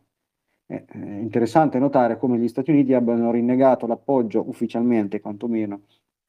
a Taiwan eh, già nel 71 quando Kissinger è andato con, con Nixon, sono andati da Mao Zedong, hanno, eh, hanno ufficializzato l'apertura alla Repubblica Polare Cinese, hanno contestualmente ritirato il riconoscimento alla Repubblica Cinese, che era Taiwan, che disponeva del seggio alle Nazioni Unite proprio grazie agli Stati Uniti, in nome della politica di una sola Cina. Quindi eh, riconoscevano in una prospettiva di lungo periodo la riunificazione di Taiwan alla Repubblica Polare Cinese, se non che hanno continuato a rifornire di armi Taiwan, pur non riconoscendolo più ufficialmente. È, una, è, il tipico atteggiamento da parte degli Stati Uniti e cercano proprio di soffiare sul fuoco per, secondo alcuni, non so fino a che punto, ci ho pensato anch'io, devo dire la verità, credo che stiano cercando di fare con Taiwan quello che hanno fatto con l'Ucraina nei confronti della Russia. Cerchino cioè di utilizzare Taiwan come strumento per cercare di spingere la Cina a fare un passo falso. Eh, questo è, credo che sia tutto di, dovuto eh, a quello, cioè è un paese che evidentemente sta vedendo la, il suo unipolarismo, il sistema unipolare eh, che si era imposto all'indomani del crollo dell'Unione Sovietica, sfuggire, deteriorarsi giorno dopo giorno e diventa eversivo. Cioè adotta una strategia di tipo bizantino, cioè cerca di eh, destabilizzare destabilizzare il più possibile le aree diciamo, di interesse strategico, specialmente per quelli che sono i suoi avversari, in modo tale da metterli in difficoltà. Ma eh, eh, eh, ha ragione Pepe Escobar a questo punto quando parla di impero del caos. Cioè qui si parla proprio di destabilizzare intere aree del mondo, lo fanno da anni, da decenni lo fanno, perché in Iraq, in Libia eh, hanno fatto esattamente questo, ma qui veramente si parla di alzare ulteriormente il livello dello scontro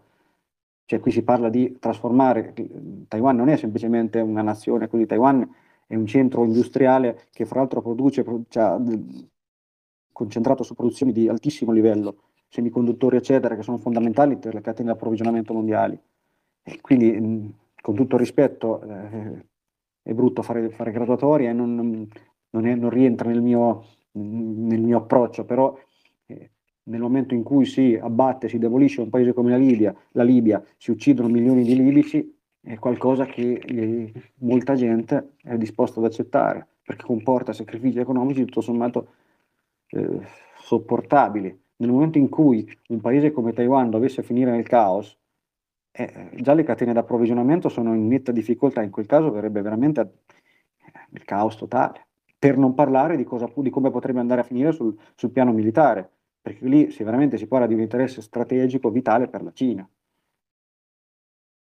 Quindi io, il discorso di Graham Allison di trappola di Tucidide non mi ha mai convinto, credo sia vecchio, non, non tenga conto delle, degli sviluppi diciamo, delle tecnologie militari, delle, eh, delle concezioni militari che si sono affermate nel corso degli anni, però evidentemente qualcuno soffia sul fuoco. E quando c'è qualcuno che soffia in maniera così convinta e così sistematica sul fuoco, il rischio che tutto il mondo si scotti c'è. Eh sì, grazie, grazie innanzitutto a voi di, di Giube Rosse e anche a Giacomo Gabellini. Devo dire che sono perfettamente d'accordo con Giacomo Gabellini sul discorso della forza. E non sono le multinazionali, ma come diceva anche Federico il Grande, i trattati non vanno niente se non hai un esercito. Quindi stiamo, siamo, siamo, è chiaro no? questa cosa. Io volevo fare una domanda, ma se mi permettete volevo fare un, un piccolo aneddoto. Aneddoto personale. Io sono figlio di partigiano, mio padre aveva 19 anni, no? eh, fine della seconda guerra mondiale, ed era un partigiano nell'Alto Bellunese. Eh, il, ehm, quando il generale Tolbukin arrivò a Vienna, l'Armata Rossa, e liberò praticamente Vienna, i capi partigiani bellunesi si trovarono con gli inglesi e andarono al confine su un albergo della Baviera, insomma, cioè, scusa, della um, Alto Adige.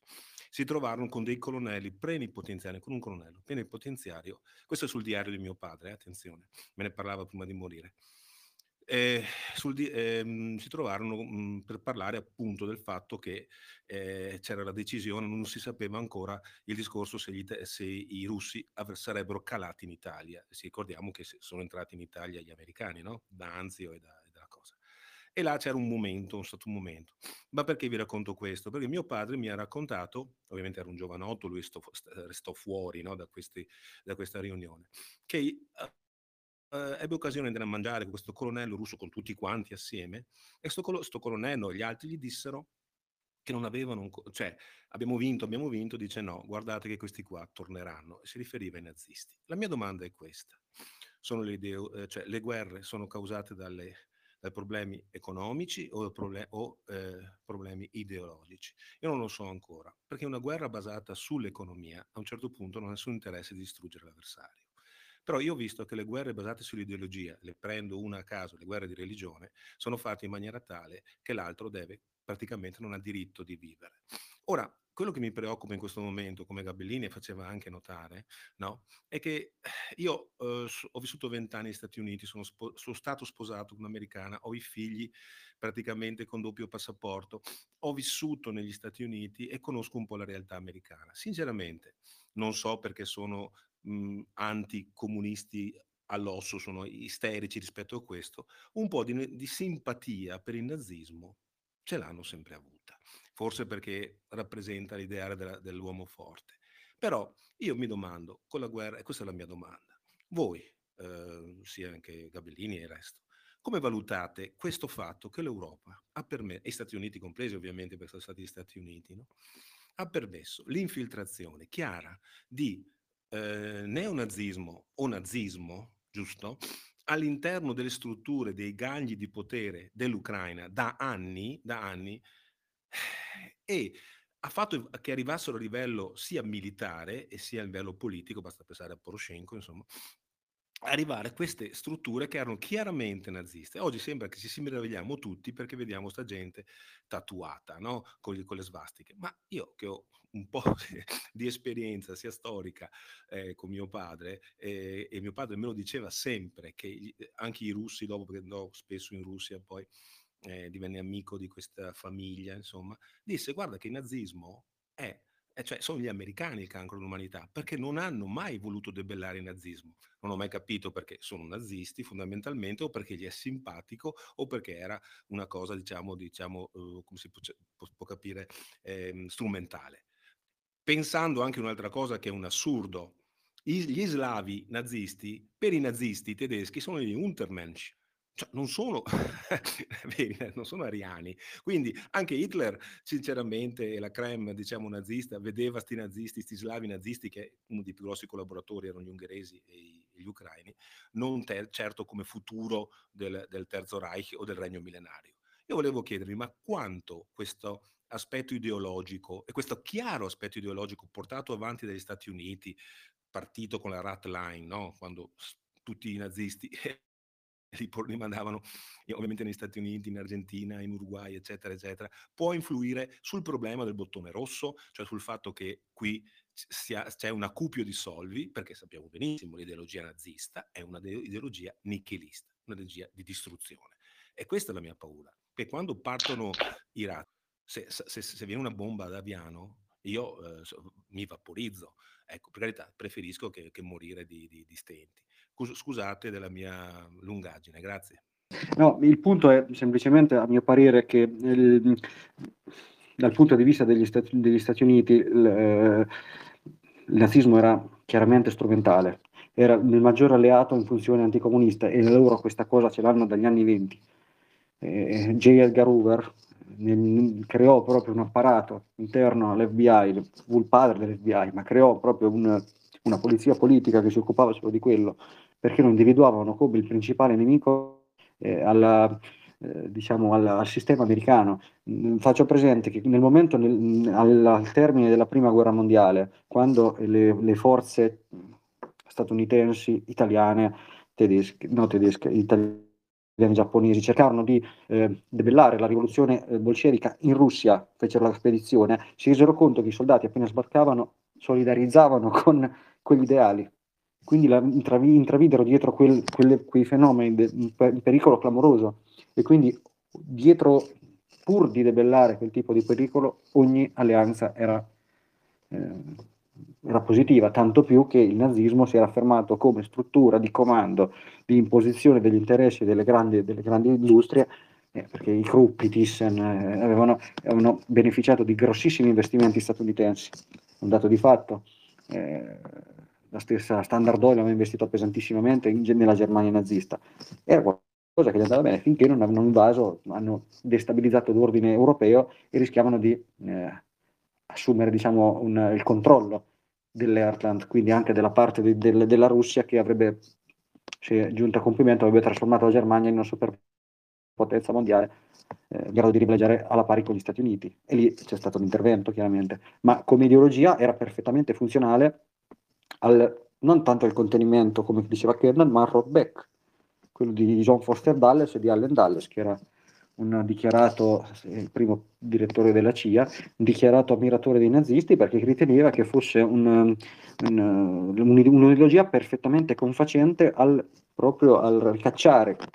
a evitare l'espansione della, dell'ideologia comunista in giro per il mondo, di cui il riciclo di tutti i vari eh, attraverso, come si diceva prima, la rat line, la linea dei, dei, dei, dei ratti, portati negli Stati Uniti, rifugiati in vari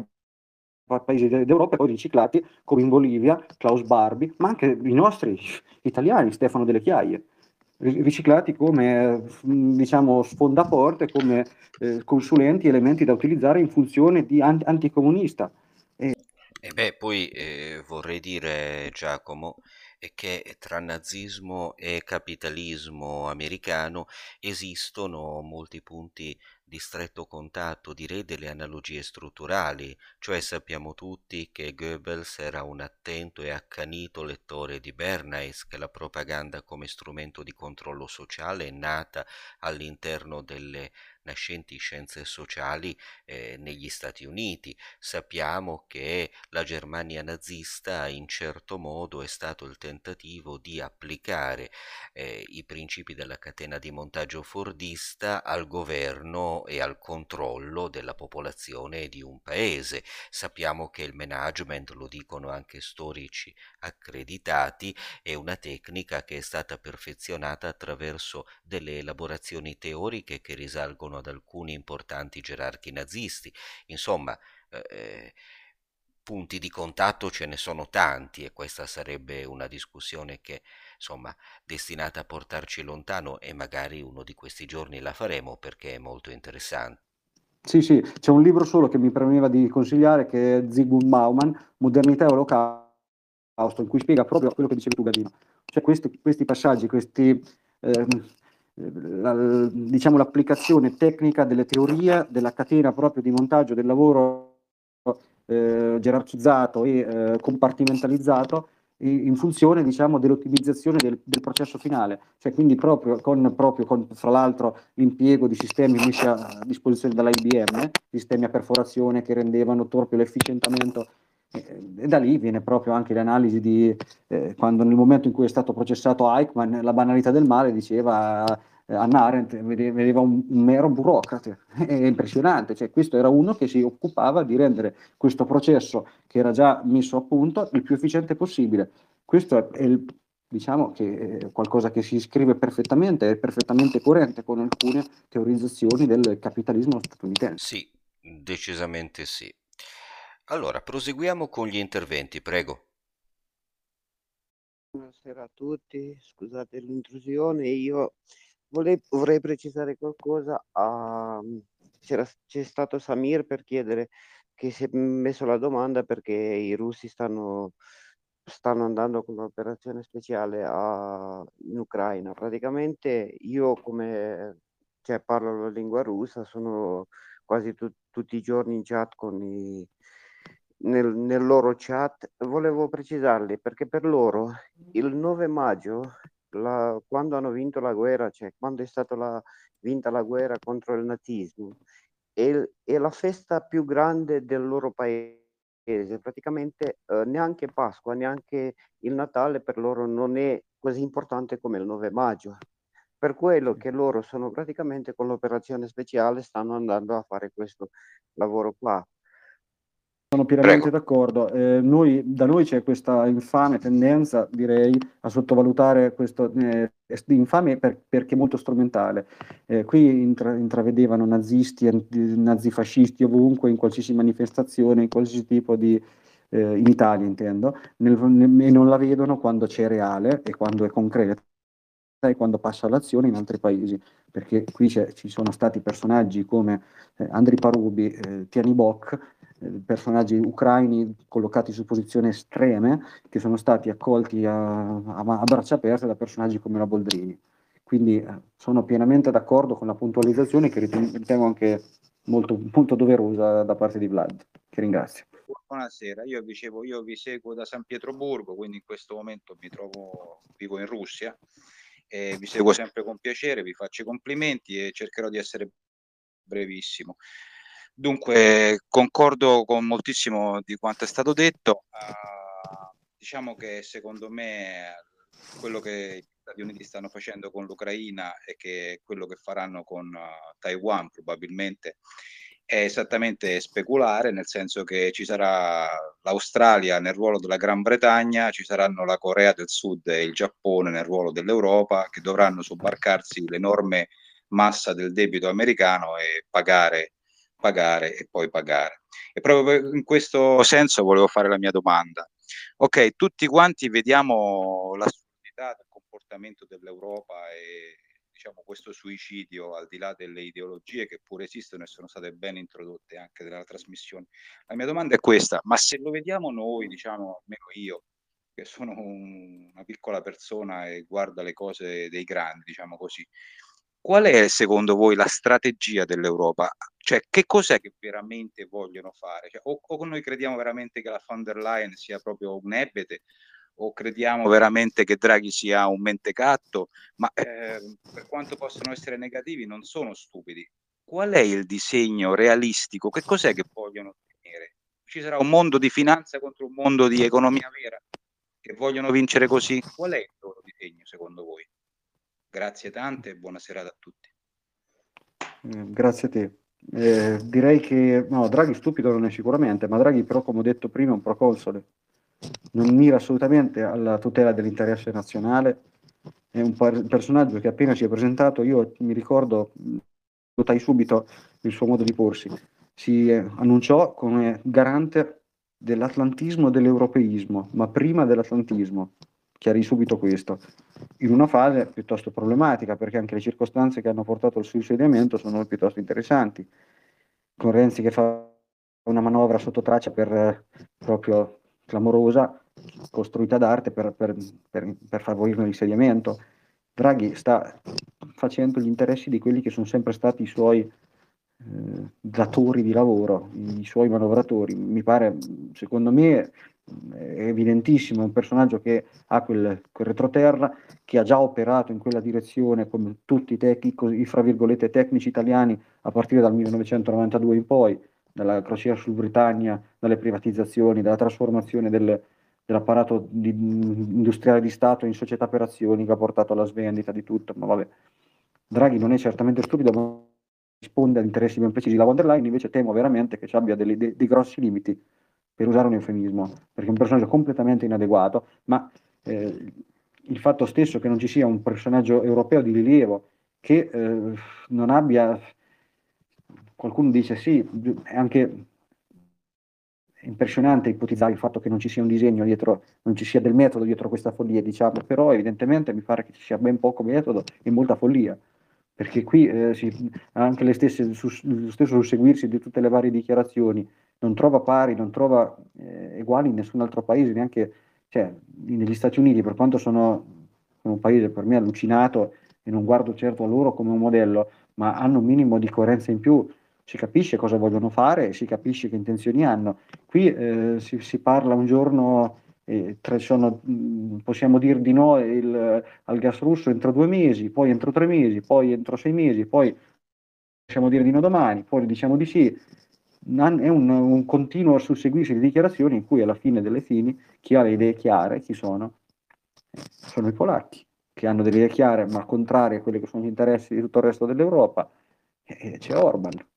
ci sono gli ungheresi che comunque hanno ben chiaro il loro interesse nazionale e siamo un piccolo paese, ma comunque sono gli unici che pongono un limite a questo, a questo disegno. Sono i turchi, i turchi che pur, pur, adegu- pur, aderendo alla Nato, pur facendo parte della Nato e pur avendo subito delle batoste clamorose per essersi messi diciamo di traverso o comunque non, aver, non essersi allineati rigidamente a quelle che sono le direttive statunitensi, continuano comunque ad, assegu- a seguire i loro interessi specifici, che per esempio li ha portati a non aderire alle sanzioni non aderendo alle sanzioni, la Turchia si sta trasformando nel lab industriale, nel lab diciamo, turistico su, eh, diciamo, alternativo a quello italiano. Tutti i turisti che prima andavano in Italia adesso vanno in Turchia. Io, qualcuno ha intravisto dietro, dietro questo piano a livello europeo, intendo, la, un tentativo di, di, di, sbloccare proprio questo processo di conversione diciamo, del, del, Green New Deal, quindi del, del passaggio alle tecnologie, alle energie rinnovabili, eccetera. Ma io credo che non sia, cioè se questo è il disegno, questi sono veramente folli, perché un conto è fare il disegno graduale, portarlo avanti in maniera per gradi, quindi senza, qui si rischia veramente che eh, da un giorno all'altro se, vengano, se dovessero venire meno, come potrebbe benissimo accadere, delle forniture energetiche, qui c'è una, c'è una rivolta, ci sono dei disordini sociali, ma non solo in Italia, in un paese ben più critico come la Germania. Eh, dopo quel punto cosa si fa? Eh, questi, credo che mh, non, vedo un, non, vedo un, disegno, vedo solo una gran confusione e vedo una, una tristissima sudditanza agli Stati Uniti. Abbiamo ancora spazio per eh, almeno due interventi, prego. Allora, mi sentite? Sì, sì, sì, sì. Ecco, volevo solo fare una precisazione, sarò brevissimo. L'attuale Presidente del Consiglio, quando si è insediato, eh, doveva fare tre cose. Entra in questo cortile, deve salutare l'arma, la bandiera e entrare nella porta di di fronte. O crediamo mh, che sia completamente incapace di intendere di volere, altrimenti mh, voglio dire tre cose le sanno fare tutti. Eh, andatelo a rivedere perché c'è questa scena in, in rete. Lui all'insediamento prende, saluta l'arma, l'arma dei carabinieri, e poi si dirige verso la porta. Non saluta la bandiera. Eh, viene ripreso chiaramente da, dal cerimoniere che lo acchiappa per un braccio e dice: Presidente, guardi che deve salutare la bandiera. Lui prende, torna indietro, saluta la bandiera. A me è sembrato un messaggio molto preciso, molto preciso, non dico a me, ma a qualcuno degli amici suoi. Evidentemente l'attuale Presidente del Consiglio non sta lavorando per l'Italia. Questo per, per fare un inciso su quello che si stava dicendo. Vi saluto e vi ringrazio per uh, la serata. No, no, semplicemente che un mio amico che fa, ormai in pensione, però è stato nell'esercito, ha ricoperto gradi eh, di, di, un certo, di, un certo, rilievo, me l'ha fatto notare subito questa cosa e, e, ha detto che da quando in tutta la sua carriera non aveva mai assistito a una scena del genere. Quindi non so cosa dire, però in effetti è piuttosto significativa. Mi limito a dire soltanto questo. Sì, eh, decisamente, poi lo ha dimostrato il fatto che non lavora per gli interessi italiani direi in maniera perfino sovrabbondante anche con eh, gli atti successivi al suo insediamento. Ora eh, abbiamo tempo per un ultimo intervento, c'è Federico che vuole intervenire nuovamente, ti do la parola e poi chiudiamo. Grazie. Allora, eh, semplicemente vorrei sapere, cioè che cosa cosa ne pensi del destino di queste armi che stanno entrando in Ucraina, perché molte vengono distrutte dai russi, vengono catturate, ma molte altre sicuramente finiscono e finiranno sul mercato nero. Che cosa succederà di queste armi e ci dobbiamo preoccupare che eh, in Europa ci saranno eh,